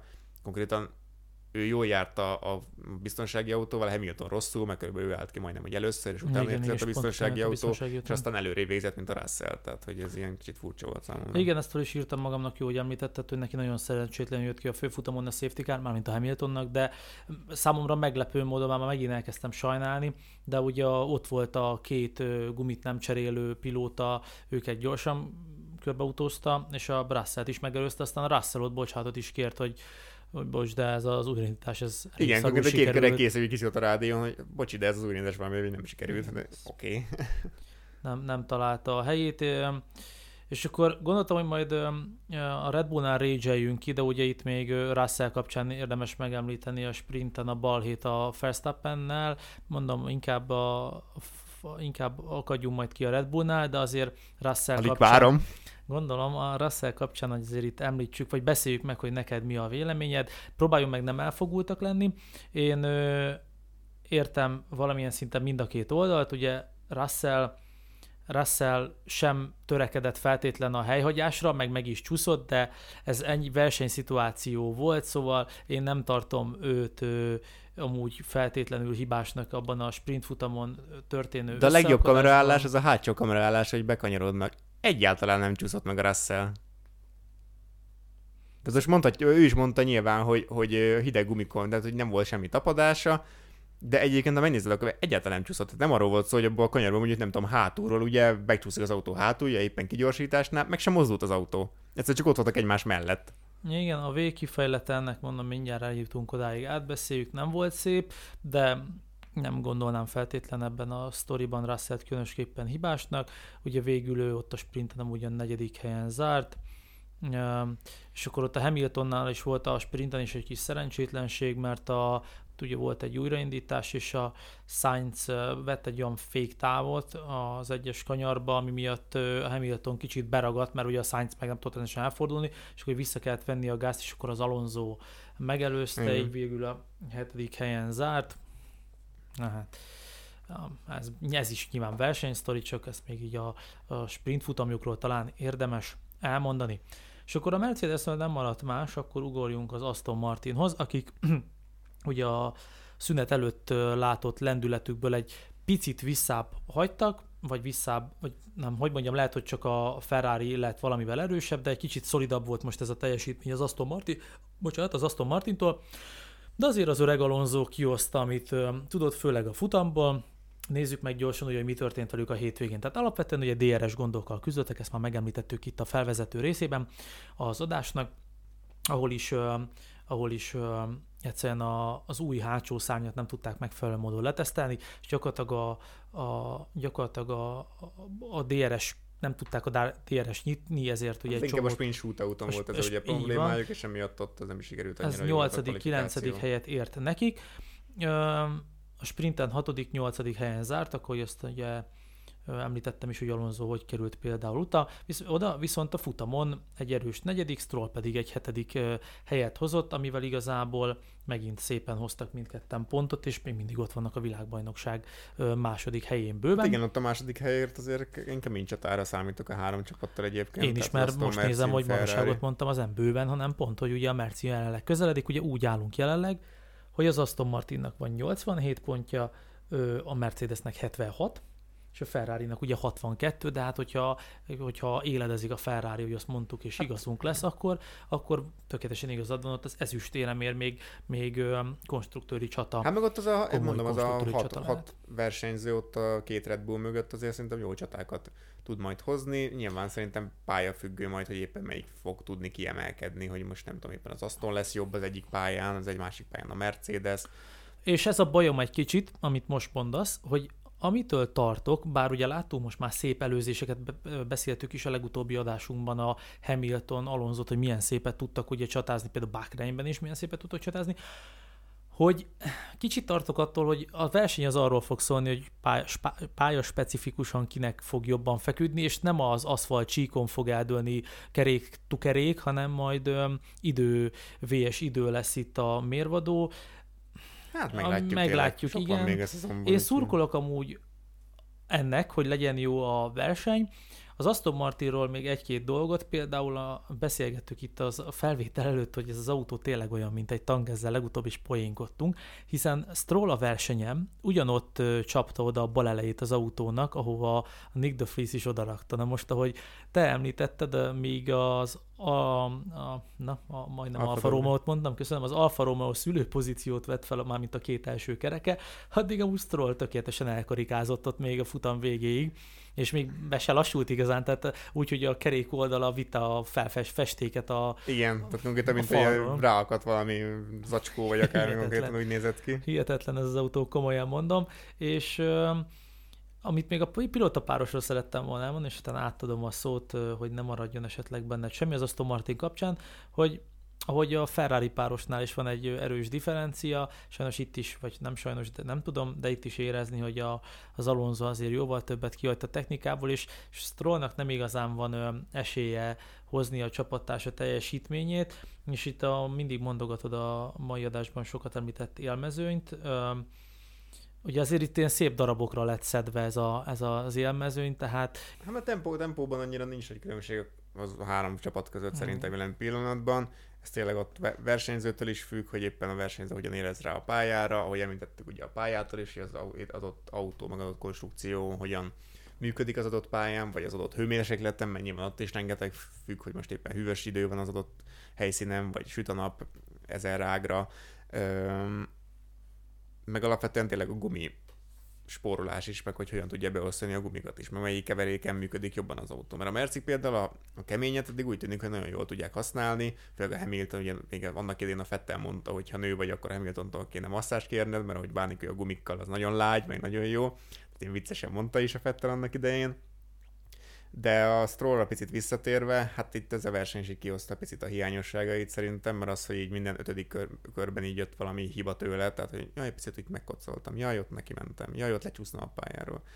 És a hetedik helyet is azért veszítette egyébként a Hamiltonnal szemben, mert ott is vele hibázott, ugye lecsúszott a pályáról, és utána tudta csak a Hamilton megelőzni, mert alapvetően az autónak a tempója megvolt, hogy maga mögött tartsa Hamilton, de mivel így belehibázott, ezért ezért a Hamilton elé került, de a legviccesebb rádióüzenet az továbbra is az Alonsohoz tartozik, most lehet így átvette a, a, a vezetést ilyen szempontból, a mostani versenyen, a főversenyen, ugyanis így hátra szólt a csapat, hanem hátra szólt, de így beszólt a csapatnak, hogy mögött érkező Strollnak állítsák már be azt a beállítást, ami neki, mert akkor egy kicsit jobban menne a verseny. Ez a fékerő oszlás volt, és igen. amúgy a Best Teamwork díj a másik, amit én még hoztam a mai napra. Ugyanis nem csak erről van itt szó, hanem ugye ők húztak egymásnak szélárnyékot a DRS probléma miatt, az Alonso megrántotta a Strollt, ami ugye nagy segítség volt neki a, a, shoot, a shoot autón. Szerintem ez becsületre méltó, illetve előtte, ez alatt a rádiózás előtt, amit említettél, a a Stroll is oda szólt, bár nem tudom mi volt ugye a ráció mögötte, de ugye ők egymás mögött mentek, és a Stroll mondta a csapatrádión, hogy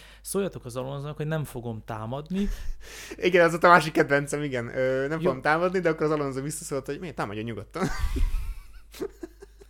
Igen. De ugye ő is tudta, hogy nem fogja tudni megtámadni, igen, tehát nyilván de a, igen, és igen, és na azért mondta, hogy nem tudtam, hogy nem tudom, hogy mi lett volna mögötte a ráció, de összességében ami kis szinergia volt ezen a hétvégén a csapatban, hogy próbálták az a, a, a, a, a kiküszöbölni a hibákat, ez nekem, nekem most szimpatikus volt, ahogy ők egymással Azt ról is egyébként rájött, hogy itt az Alonso azért nem Többet egy, nem... tanulhat tőle, hogyha nem ellenségeskedik. Pontosan, vele. igen, és az Alonso is szárnya alá veszi most már, hogyha úgy van. Tehát, hogy ő élvezi azt, hogy tényleg visszakerült a Rivalda fénybe, hogy egy, tényleg egy, egy top 3-as autója van, és akkor nyilván szeretné, hogy a csapat is jól teljesítsen, mert, nyilván az Szerintem az most tökéletesen az a felállás, akárki akármit gondol, hogy ugye Apuci a csapat, de Apuci is tudja, hogy egy ilyen világklasszist jó kedvben tartani, jó autóval, tud ő sikereket elérni, és egy jó apuka azt is tudja, hogy egy ilyentől tud tanulni a fia, tehát nem kell, nem kell így sürgetni az időt, Alonzót boldogan kell tartani ennél a csapatnál, ezt ahogy te is mondtad, Stroll is tudja, hogy most sokkal többet lehet tanulni az Alonzótól, hogyha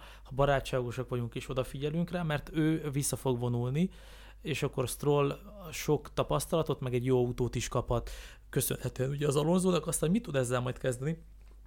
meglátjuk, azért föl kell nőni a feladathoz, hogy egy jó autót jól elvezes, ahogy láthatjuk is. És beszélgessünk az Alonso Taylor Swift románcról?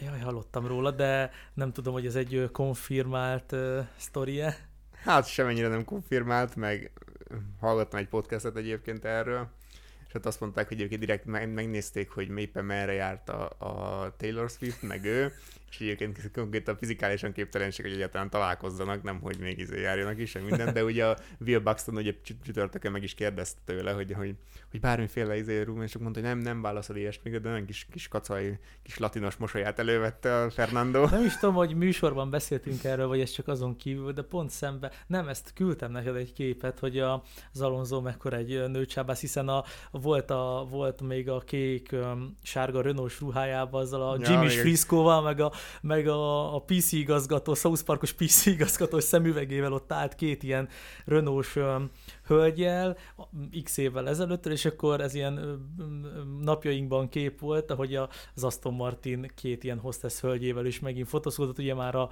megkomolyodott, meg, megöregedett, jóképű Alonso, egyszerűen imádják a nők, szóval nem úgy, én El tudom képzelni, hogy ők iMessage-en már összejöttek közben, amúgy ezt ja, találkoznak. De valahogy nem tudom elkezdeni a kettőt együtt, tehát hogy nyilván a célhoz jött az a mikorunkbeli, az Alonso 40 éves, de hát most nyilván nem ettől függ, de hogy így kicsit összeegyezhetetlen ez a kapcsolat, meg főleg, hogy legnagyobb bizonyíték arra valószínűleg ez nem igaz, hogy ugye az Alonso után valami TikTokot ki is rakott, hogy a Swift, Taylor Swiftnek valamilyen számára táncol, vagy nem tudom mit csinál, csak ott kacsingat, vagy nem tudom, de hogy így nyilván ilyen nyíltan így nem jönnének szándékosan ki, hogy szándékosan nem csinálnak. Igen, Meg hát ugye a igaz Family Guy-ból tudjuk, hogy a Taylor Swift is megírja majd egy számba, hogyha ez igen. igaz is. Akkor, akkor a chris összejön. Igen, na azért mondom majd. Hát fia, Chris meg Alonso azért egy, mint férfiak azért egy, egy lapon. Így van. Tehát, tehát, ha valami zöld lesz és for, a versenyautó, akkor az, akkor az konfirmálni fogja ezt a sztorit. Na, és akkor kanyarodjunk el az él, a, to, a top él csapathoz, a Red Bullhoz. Um,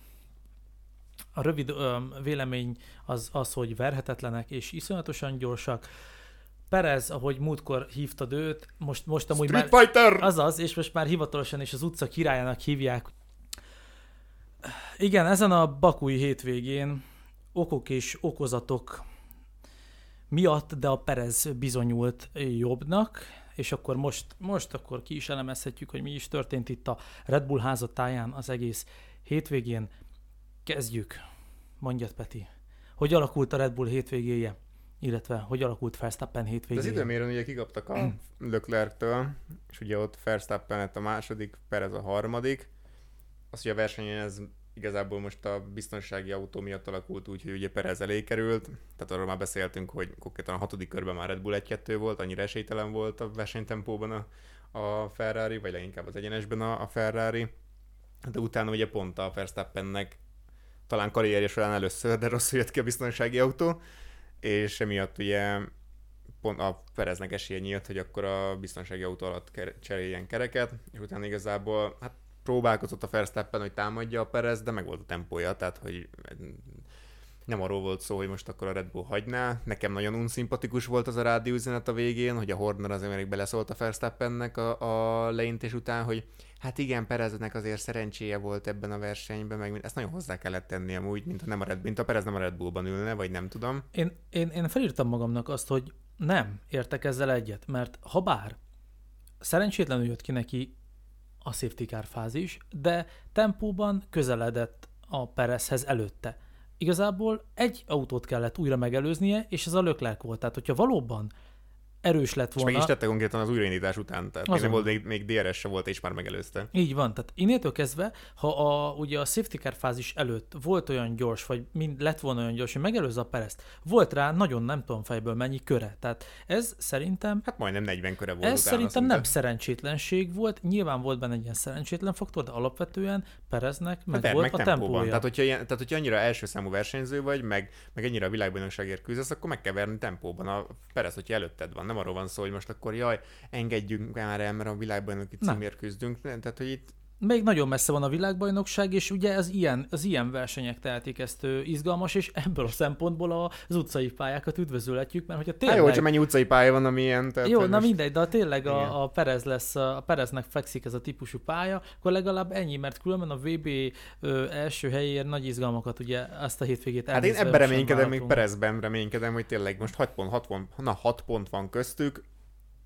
remélem tényleg ilyen szoros tud maradni a szezon végén, mert szerintem más nem fog odaérni, hogy beleszóljon bármilyen szempontból, és hát most már a harmadik Alonzónak már 33 pont hátránya van, tehát két, a, egy és fél és, futam és, körülbelül. És azt azért is szurkolok neki, mert ő, mert így nem lesz kényelmes, ha nem lenne kényelmes helyzetben a Verstappen, kíváncsi lennék, ugye, hogy éles helyzetben mit művelne, hiszen láttuk, mit művelt a Hamiltonnal.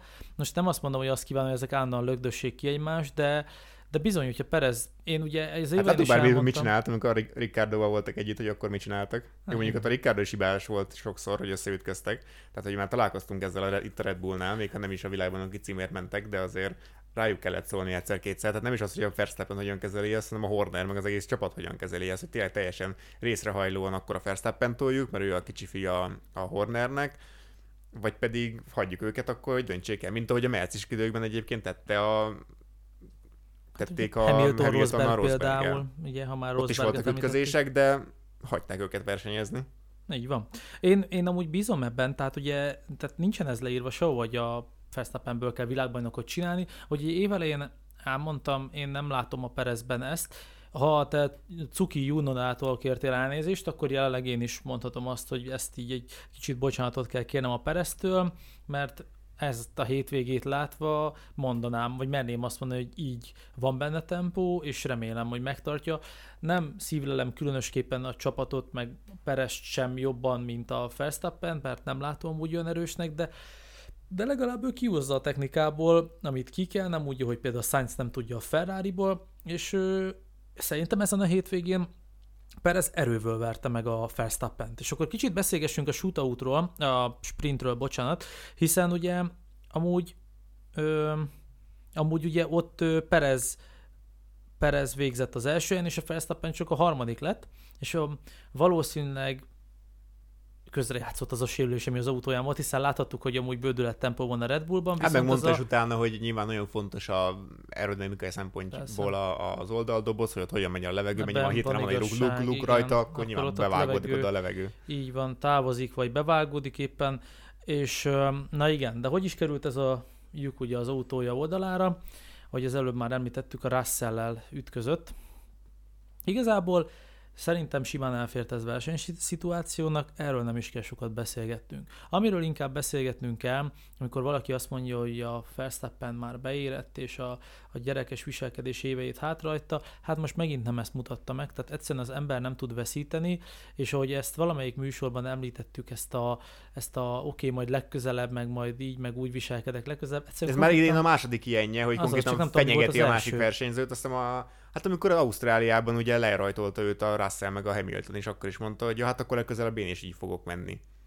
Ja, igen, mert gondolkoztam ezen, de hát ugye az én memóriám véges, és egyszerűen az, hogy, az, hogy kamerák előtt hangosan oda kiáltja a Russellnek, mert ugye biztos... Ele, eleve a rádión, már mi, ja, jó, mi, bocsánat, a rádiózásra, tehát az a, az a bunkó és ilyen, és ilyen ö, elkényeztetett kis kisfiús, nem csak az ő részéről, de a versenymérnöke részéről is, hogy mondja a versenymérnöke neki, hogy van egy sérülés az autódon. Visszakérdez a Verstappen, hogyan? Szerinted hogyan? Így visszakérdez. Ja igen, ez nagyon kemény volt. Ez. És akkor utána, amikor, amikor megfogja, és ugye a háromszor olyan gyors Red Bull-a legyorsulja a, az újraindítás után a, a Russell-t, akkor meg így nagy pofájával be, bele, beleröhög a mikrofonba, hogy ah, well done, well done Max, és akkor kontaktus nélkül sikerült, és akkor Max meg visszakiabálja, hogy ja, hát igen, én tudom, hogy kell ezt. Ez Tényleg, ha mondjuk 20 km per órával gyorsabb az autód, akkor nagyon nehéz megelőzni valakit egy, meg akkor nagyon nehéz úgy megelőzni, hogy ne érjetek össze, vagy akármi. Miről beszélgetünk? Én nem is, látod, azért ugrottam erről el, mert egyszerűen az agyam inkább kitörölt ezt. Tehát ez olyan mérhetetlenül felidegesített. És ez a hang is. nem, meg amiben így mondja. Tehát, hogy hát mi, mit képzelsz magad? Meg, meg, meg amit mondott a versenymérnök, hogy jaj, hát igen, nekik semmi veszíteni valójuk nincsen ez egyszerűen kiábrándító ez a, ez a reagálás, meg ez a viselkedés. Mikor hallottál a Mercedes-től bár, hogy így beszélje másik csapatról, meg másik, tehát hogy eleve csak az, hogy tisztelem a riválisokat. Csak részrajlóak, hát semmelyik csapattól. Tehát de most, most, most attól, hogy amikor de most ugyanarról, ugyanarról a szituációról beszélünk, hogy melyik csapat dominál. Amikor a Mercedes dominált éveken keresztül, mikor hallottál ilyet, hogy így beszélnek egy másik csapatról, vagy másik versenyzőről? Ilyen stílusban, meg i- ilyen fennhangon, mint ha nem tudom ő... Ilyen pökhendinek. Konkrétan. Egyszerűen Egyszerűen, és, és, és az a durva, ugye, azt nem értem, ugye sokszor mondják azt, hogy, hogy ez kicsit ilyen uszítós, meg ilyen szándékosan ö, válogatják a rádióüzeneteket, na most mondhatunk akármit, de ezt nem véletlenül vágták be, és még, még így is basszus az emberek még mindig azt mondják, hogy aj, végre nem a Hamilton meg a Mercedes. Tehát hogy nyilván mindenkinek megvan a joga bárkit bármit szeretni, de hogy lehet egy ilyen rádiózás után szimpatizálni egy csapattal, meg és akkor még nem történt meg a, a konfliktus, hogy akkor ott már direkt bevárja az autó mellett, és akkor, hogy akkor ott ö, beszóljon neki. És akkor olvastam talán a, a nyilatkozatokat, hogy most ha jól emlékszem, a Russell így mondta, hogy azt, azt hittem, hogy kezet akar rá nyújtani. Igen, pont ezt akartam mondani, hogy Russell azt mondta, hogy azt hitte, hogy azt mondja neki majd a Max, hogy, hogy jó verseny, jó, jó csata volt. És akkor utána mondta a Russell is, hogy de ember, már konkrétan a kokártos időszakunkból, 8 éves korunkban az volt a szabály, hogy akinek a belső éven belső éve van, akinek megvan a belső éve a kanyarban, annak megvan a belső éve a kanyarban. Az, hogy te a külső éve már mit csinálsz, az már a te felelősséged. Amit említettem, a Sainz Hamilton. Tehát a, ott volt a Sainz Hamilton, nem izé lökte meg a Sainz hátsó kerekét és pörgette ki, hanem elvette a gázt, bukott vele egy pozíciót. Hallotta bárki, hogy üvöltött volna, hogy hogy nem adott elég helyet. Igen. De itt a hátsó, a hátsó kamerálásban is, amiről beszéltem, hogy a tökéletes látszik, hogy amúgy nem csúszott meg a Russell, mert ugye azt akart, azt magyarázta a, a Russell a Verstappennek, hogy, hogy, hogy megcsúszott, mert nem volt tapadás. És akkor Verstappen vissza, de senkinek nem volt tapadása. Megjött ez, hogy, hogy, hogy minek, miért kell, miért kell ilyen kockáztatva elkanyarodni, minek, mi értelme van ekkorát kockáztatni. Azért, mert sehol máshol nincs eszélye megfogni konkrétan, Igen. mert konkrétan három kanyarra később Meg már a egy- célegyenesben legyorsítja. Meg ez egy alatt. autóverseny, és akkor és akkor beszélgessünk kicsit arról, hogy amit ők csinálnak, az jelenleg nem az. Tehát az, hogy DRS nélkül is ilyen tempójuk van, az meg, hogy DRS-ben körbeautókáznak gyakorlatilag. Konkrétan. Van, hogy DRS nélkül. Tehát Azért, de hát, amit most a főfuton is lehetett látni, hát gyakorlatilag tolatva is körbeautózta volna a Ferrari-t, kétszer megcsinálta. Tehát, hogy innétől kezdve meg azt nem értem, hogy miért kell ezt a mérhetetlen önteltséget vinni, amikor tudja, hogy elengedi, azt két kör múlva vissza. Tehát pontosan tudja, hogy olyan tempó, egyenesbeli tempó van ott, és ugye így, hogy sérült lett az autója, így már nem volt meg az a tempó, ezért lett a harmadik, nem mintha az nem így lenne is már most visszaelőzte a Russell-t. Így- Hát csak az a tempója nem így volt van. meg, hogy a Vagy elkapja. a Leclerc-et elkapja. Tehát, hogy na és akkor még kicsit ugye, hogy bevárta, és akkor ott, ott az, a kamera nyilván lecsapott rájuk. Ugye a Russell, Russell amúgy én, én mondtam, hogy én nagyon szeretem, én elsőnek választottam őt, kedvenc figurám ever. Ön full lazán lekezelte ezt a történetet, ott hagy faképni hagyta a háborgó Verstappent, és akkor ez az ez a szerencsétlen meg még utána kiabál, hogy na majd akkor legközelebb, Legközelebb is ez, talán én is, és akkor még elfordítva mondott És, mi, és olyan- mit legközelebb, amúgy én visszakolottam, hogy mi? Legközelebb akkor szándékosan belén fordulsz, vagy mi, mi? Tehát, Tehát hogy legközelebb ez a- akkor én is így, Amit az, mi, elő, mi, az elején hogy? említettük, ez a fenyegetőzés, ez a jó, én majd jól, mert, és akkor ugye, és tényleg megcsinálja, mert ugye megcsinálta a, megcsinálta a Perezzel, hányszor megcsinálta? A Perezzel, megcsinálta egyszer, hogy, hogy nem segítette, akkor, amikor már világbajnok volt, mert hogy Monakóban izé direkt, aztán ugye múltkor elvette tőle a, a, ugye a leggyorsabb kört így életében először nem tudta, vagy életében először nem tudta vezetni Perez a világbajnokságot, pedig rájuk szóltak, és amúgy most is mentem ugye a, a pingpongozás a leggyorsabb körrel, csak aztán rövid, Russell, Russell Rövidre zárt ezt a dolgot, mert mögötte nem jött senki konkrétan. Így van. Na mindegy, szóval összes, összesítsük gyorsan, vagy összegezzük kicsit gyorsan a Red Bull, tehát verhetetlen hétvégéjük volt. Um, Hát a Perez ugye megszerezte a hányadik, hatodik vagy hetedik mm, győzelmét, ami van, sokat elmond szegény Leclerc karrierjéről, hogy most megelőzte a Leclerc-et győzelmek Igen. számába sajnos. Ami nem sajnos, de hogy is sajnálom hát Leclerc-et. én is sajnálom, mert amúgy meg a, beszéltük róla, hogy nem, nincs meg benne az a, a tűz, meg az a vadság, de amúgy meg egy tehetséges pilóta, és szeretném már egyszer éles helyzetben látni, hogy valóban nincs meg benne, ez akkor fog kiderülni, hoppá, bocsánat, ez akkor fog kiderülni belőle, vagy nála igazán. Um, ja, szóval Perez, Perez duplázott, ami a győzelmeket illeti, erőből. Szóval igazából neki gratulálhatunk, Verstappennek meg a viselkedését ezt így ö, kielemeztük, és igazából összegeztük is ezzel a bakói futamot. Viszont... Egy nyilatkozata volt egyébként a Verstappennek, még nem tudom, hogy a tegyünk de valahol olvastam, hogy, hogy egyébként neki nem, nem motiválja ő, őt az, hogy most itt rekordokat döntöges, döntögessen, hogy alapvetően ő nyilván szeret versenyezni, szeret győze, győzni, de hogy ő nem biztos, hogy mondjuk nem tudom, tíz év múlva is még itt lesz a Forma 1-ben. Hát nem akarok gonosz lenni, de nekem nem hiányozna.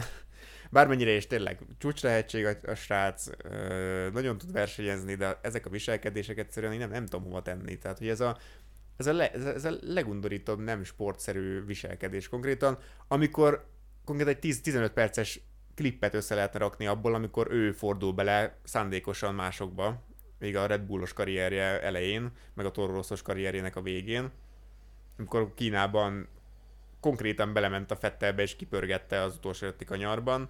Arról nem is beszélve, amikor Monzában jó az is ki, ki, ki, most ki volt a hibás ott, konkrétan ráugratott a Hamiltonnak a küldtem is fejére. neked a képet, a, ha hagyjunk egymásnak elég helyet.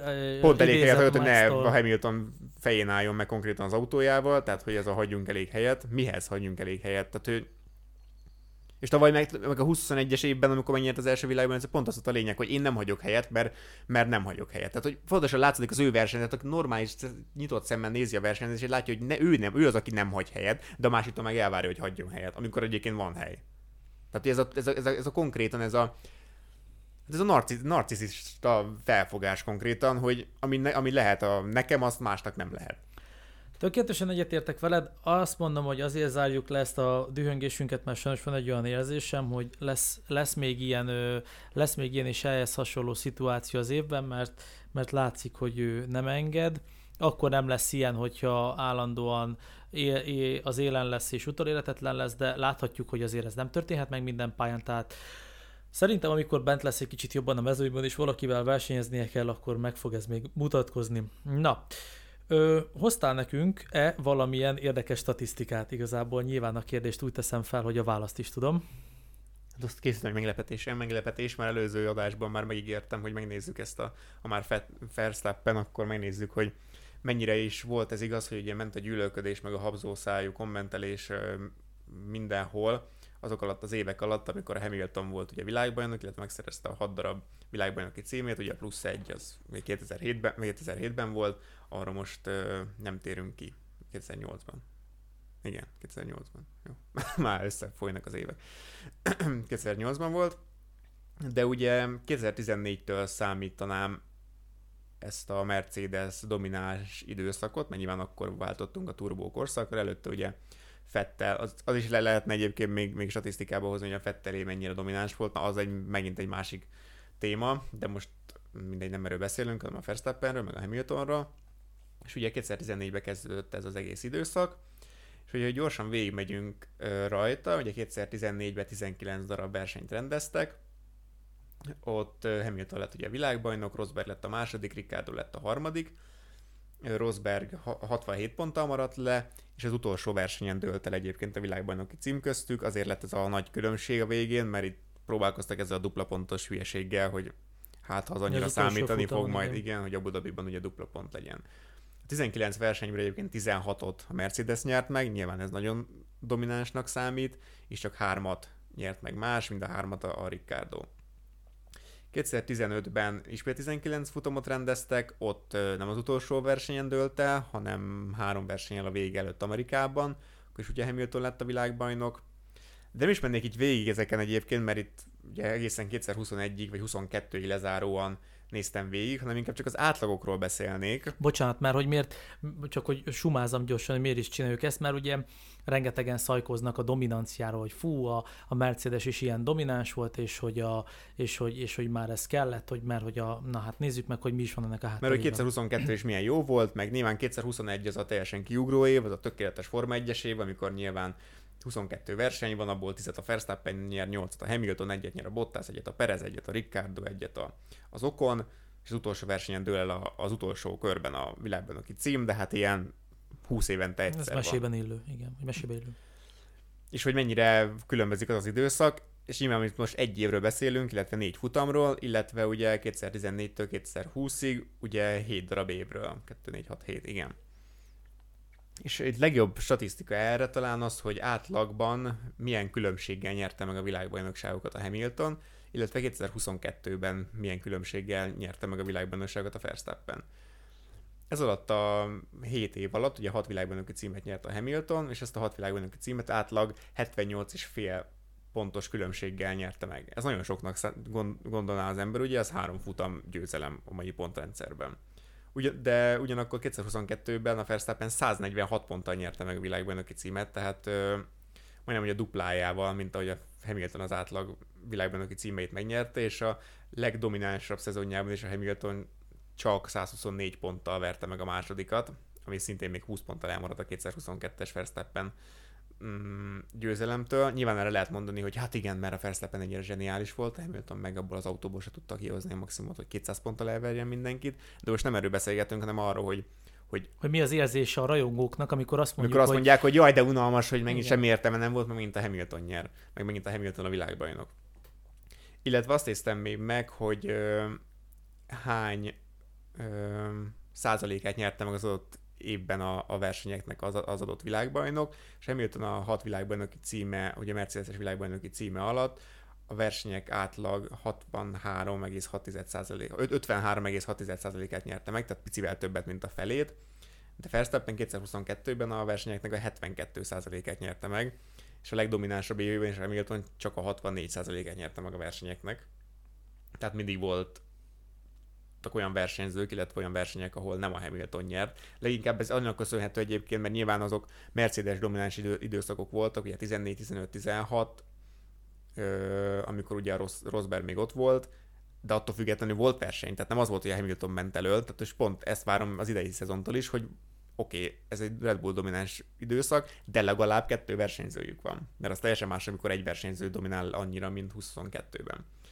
És a másik pedig, hogy uh, mikor dől el a világbajnokság, mert ugye mindig azt is szoktuk nézni, hogy jaj, hát az olyan hamar eldőlt ez a világbajnokság, már az utolsó versenyeknek már semmi értelme nincsen. Igen, ám csak a Hamiltonos nagy domináns időszakban átlagban kettő versenyt telt csak el úgy az adott szezonban, hogy meg lett volna már a világbajnoki cím. Tavaly meg ugye az utolsó, tehát öt verseny, négy versenyen a vége előtt már világbajnok lett a Verstappen. És hányszor, hányszor hallottunk olyat, hogy ez mennyire unalmas, hogy a Verstappen nyer állandóan? Én, én, én, én soha nem hallottam ilyet. Talán mondták, hogy jaj, igen, ez, ez olyan hasonló domináns, mint a Mercedes, de hát azt mondták, hogy ez jó dolog, meg, meg, meg meg minden. Tehát várom már, hogy mikor jutunk el arra a szintre. Hogy az emberek ezt elfogadják, és talán akkor ugye Hamiltonnak igaza volt, mikor azt mondta, hogy az ő autóik sose voltak ilyen dominánsok, ugye ő nyilatkozta ezt, hogy sose voltak dominánsak, akkor ez sose voltak ennyire dominánsak, mint a Red Bull most, akkor igazából... És ha most fel, és ha az, az első négy futamot, ugye, és felszorozunk mondjuk az idei évben, akkor azt látjuk, hogy idén fog bárki futamot nyerni rajta kettő Red Bulloson kívül? Őszintén nem látok talán nagy esélyt. Hát a mostani, a, a Ha most ez négy, négy, négy futamos értelek, de... példát nézzük, akkor annyira nem. És őszintén akkor hány pont? Akkor is megint száz pontokkal fogják megnyerni a világbajnokságot. Jó, egymás között nem biztos, hogy lesz annyi. Ezt, de ennek szurkolunk. Képest Megmondom igen. őszintén, hogy gondolkoztam, hogy felhozom ezt a DRS témát, mert egy időben azt mondtam, hogy ez tök jó, aztán igazából ott, ahol nem tudom, mert ugye az a helyzet, hogy ott most is lehetett látni ezen a futamon, hogy a beállnak a DRS vonatba, akkor ugye az sem hoz igazán különlegességet, de ez, hogy egy autó DRS-sel ilyen, és rövidebbre vették amúgy a DRS zónát, és mégis ilyen domináns egy autó nyitott hátsó szárnyal. Tehát ez, ezt kommentárként nehéz, le, kommentátorként nehéz lehet megélni, tehát hogy nyilván ezt is úgymond így leközvetített izgalmasan, hogy hát igen, megérkezik mögé, de hát... Igen, hogy, hogy emeled fel a hangot, hogy igen, és Fesztappen, Fesztappen elmegy, mert igazából nem kérdés, hogy elmegy, a kérdés az, Nyilván neked ki... kommentátorként el kell adni a sportágat, nem közvetített unalmasan, hogy most akkor ez, ez szarna nézzétek.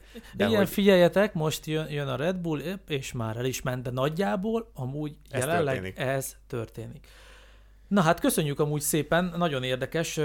Én bízom benne, hogy függetlenül attól, hogy valaki Mercedes, Ferrari vagy Red Bull szurkol, azért egy kicsit megérti ezt, hiszen ezek a számok, amik, amik e- megmutatják azt, hogy valóban érzésre biztos sok év után már borzasztó unalmas lehet egy dominancia, a, mint amit a Mercedes csinál, de jelenleg a Red Bull rosszabb időket jósoló eredményeket produkál jelenleg. Hát a Fettel-féle dominanciát hozzák vissza, csak olyan szempontból mondom, reménykedem, hogy az idei év jobb lesz, hogy nem egy versenyzős lesz. Meglátjuk, hogy Perez sikeresen meg tudja majd fogni verstappen No és akkor az adásunk lezárásaként kettő dologról beszélgessünk még röviden. Említsük meg pár gondolat erejéig a Forma 2-es futamot, hiszen a Forma 2-es mezőny is itt volt a hétvégén Bakuban.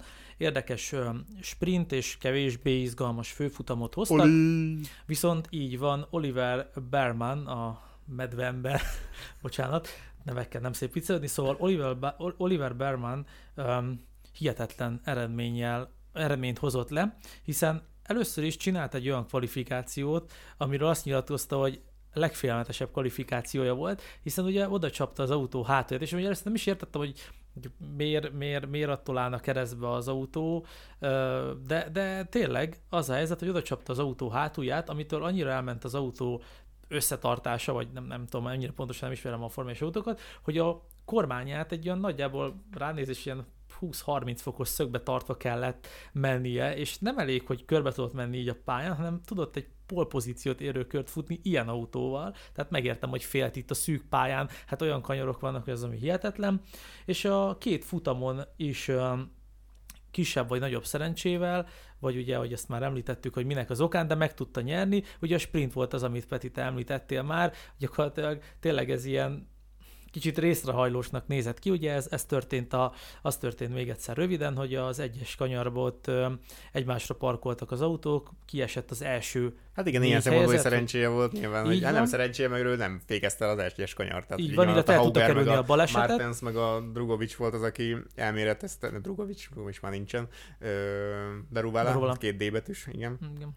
Ö, tehát nem, nem érzékelték, hogy mekkora tapadás előtt az egyes kanyarban, ők, ők két prema jól érzékelte, de hogy utána ott a biztonsági Igen, autó, és akkor történt, gyakorlatilag ugye lehetett ebből látni, hogy egymás után állnak az autók, tehát ez egy egyértelműen safety káros szituáció, viszont a két premát hagyták még körö, ö, kanyarokon keresztül versenyezni, ami amúgy izgalmas volt, és amint ö, Berman, Berman átvette a vezetést ö, Vesztitől, ö, gyakorlatilag safety car, puff.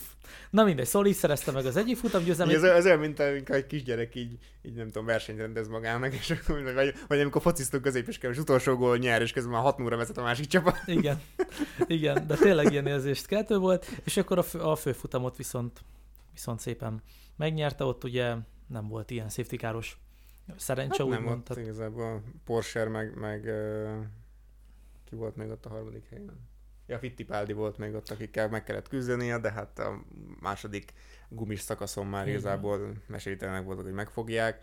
Úgyhogy Berman szerintem elég keményen be, bejelentkezett a bajnoki címért itt ezzel a teljesítménnyel.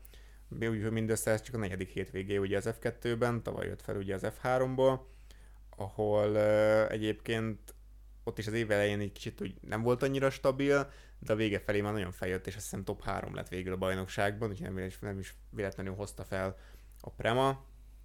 Úgyhogy uh, nyilván izgalmasan, izgalmas lesz még itt az F2-es bajnokság mindenképpen, mert a Martens az továbbra is erősen teljesít, bár ami az, az a rajt, amikor konkrétan az nagyon belehajtott, mint hogy se lenne a, a versenyzőtársa. Ez a sprint futamnak a rajtjáról beszélgetünk, amikor gyakorlatilag a verstappen idéző keresztbe rajt, ugye Verstappen most is keresztbe állt be, keresztbe rajtolt, azzal a különbség, hogy konkrétan nyílegyenesen belerongyolt a mellette haladó autóba számomra is hihetetlen volt, hogy ez megtörtént, de hát jó, nyilván ugye ők alapvetően fiatalok, nem véletlen. Persze, meg ugyan ott van Porsche is, úgyhogy szerintem nagyon izgalmas lesz még itt az F2-es, semmiképpen se olyan F2-es bajnokság, semmiképpen se olyan, mint az elmúlt két év volt, hogy a Piastri az nagyon dominálta az ő időszakában, szóval teljesítelen volt bárki a bajnoki címre, meg tavaly is azért Drugovics olyan szinten elhúzott ott a szezon közben, hogy a vége felé már nem volt kérdés, hogy ki lesz a bajnok.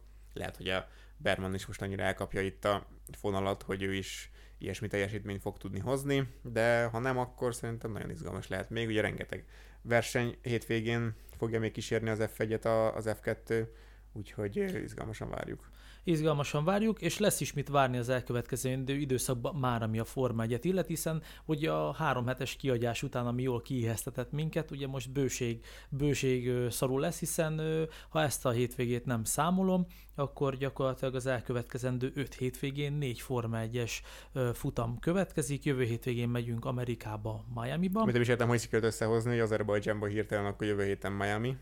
Hát ugye erről sokat beszéltek, hogy ezt megpróbálják. Tehát ezt... költségcsökkentés, meg, meg hatékonyabbak akarunk ez, lenni, ez... de közben ilyen hülyeségeket belerakunk, hogy értem, hogy a kanadai verseny mindig június elején van, de akkor miért pont Spanyolország meg Ausztria közé kell rakni? Tehát, hogy ja, közben kiugrunk Kanadába, ja, közben kiugrunk uh, Miami-ba. Mi nem lehet azt csinálni, hogy akkor a végére rakjuk ki, mondjuk ősszel ott van az esős időszak Miami-ban, nyilván az nagy szívás, de mi lehet azt csinálni, hogy akkor berakjuk a három amerikai futamot majdnem, majdnem, hogy egymás után. Tehát csak van egy amerikai időszak.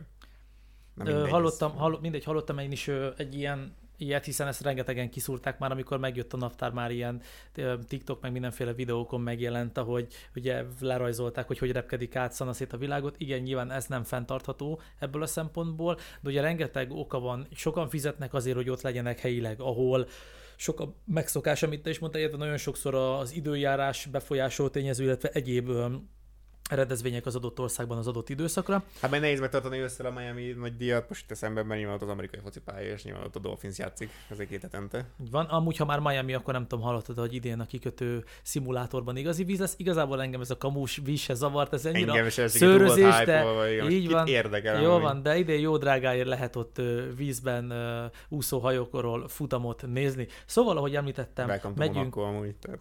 Igen. Ahogy említettem, megyünk Miami-ba, aztán utána nem megyünk sehova, viszont utána megyünk Olaszország, Monaco, ha már szóba jött, és végül Spanyolország. Most Monakóra leszek majd kíváncsi, elmegy ugye a Forma 3-as mezőny. Az kemény lesz. Izgi. Az kemény lesz ennyi 30 autóval. autó 30 autó, ráadásul ugye ők azért rúkik, tehát... Hát de picik is azért elférnek jobban Ez azon egy kicsi igaz. pályán. Na mindegy, odébb van, következő helyszínünk ő, Amerika és Miami. Meglátjuk, hogy milyen futam vár minket egy hét múlva. És ha minden jól megy, akkor egy hét múlva ilyenkor ezt majd meg is beszéljük.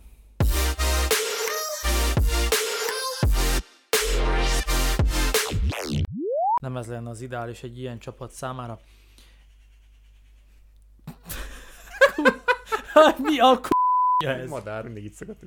Olyan, mint indítoznának egy autót, meg. Tényleg van ilyen videó. De miért kellett a ezt? Norris. Miért kellett ezt? Mi is keresem azt a. De most ne keresd meg azt a videót, meg felvétel van, majd utána megnézzük. Szóval, Meg kéne vár... Ezt kéne intróba. nem!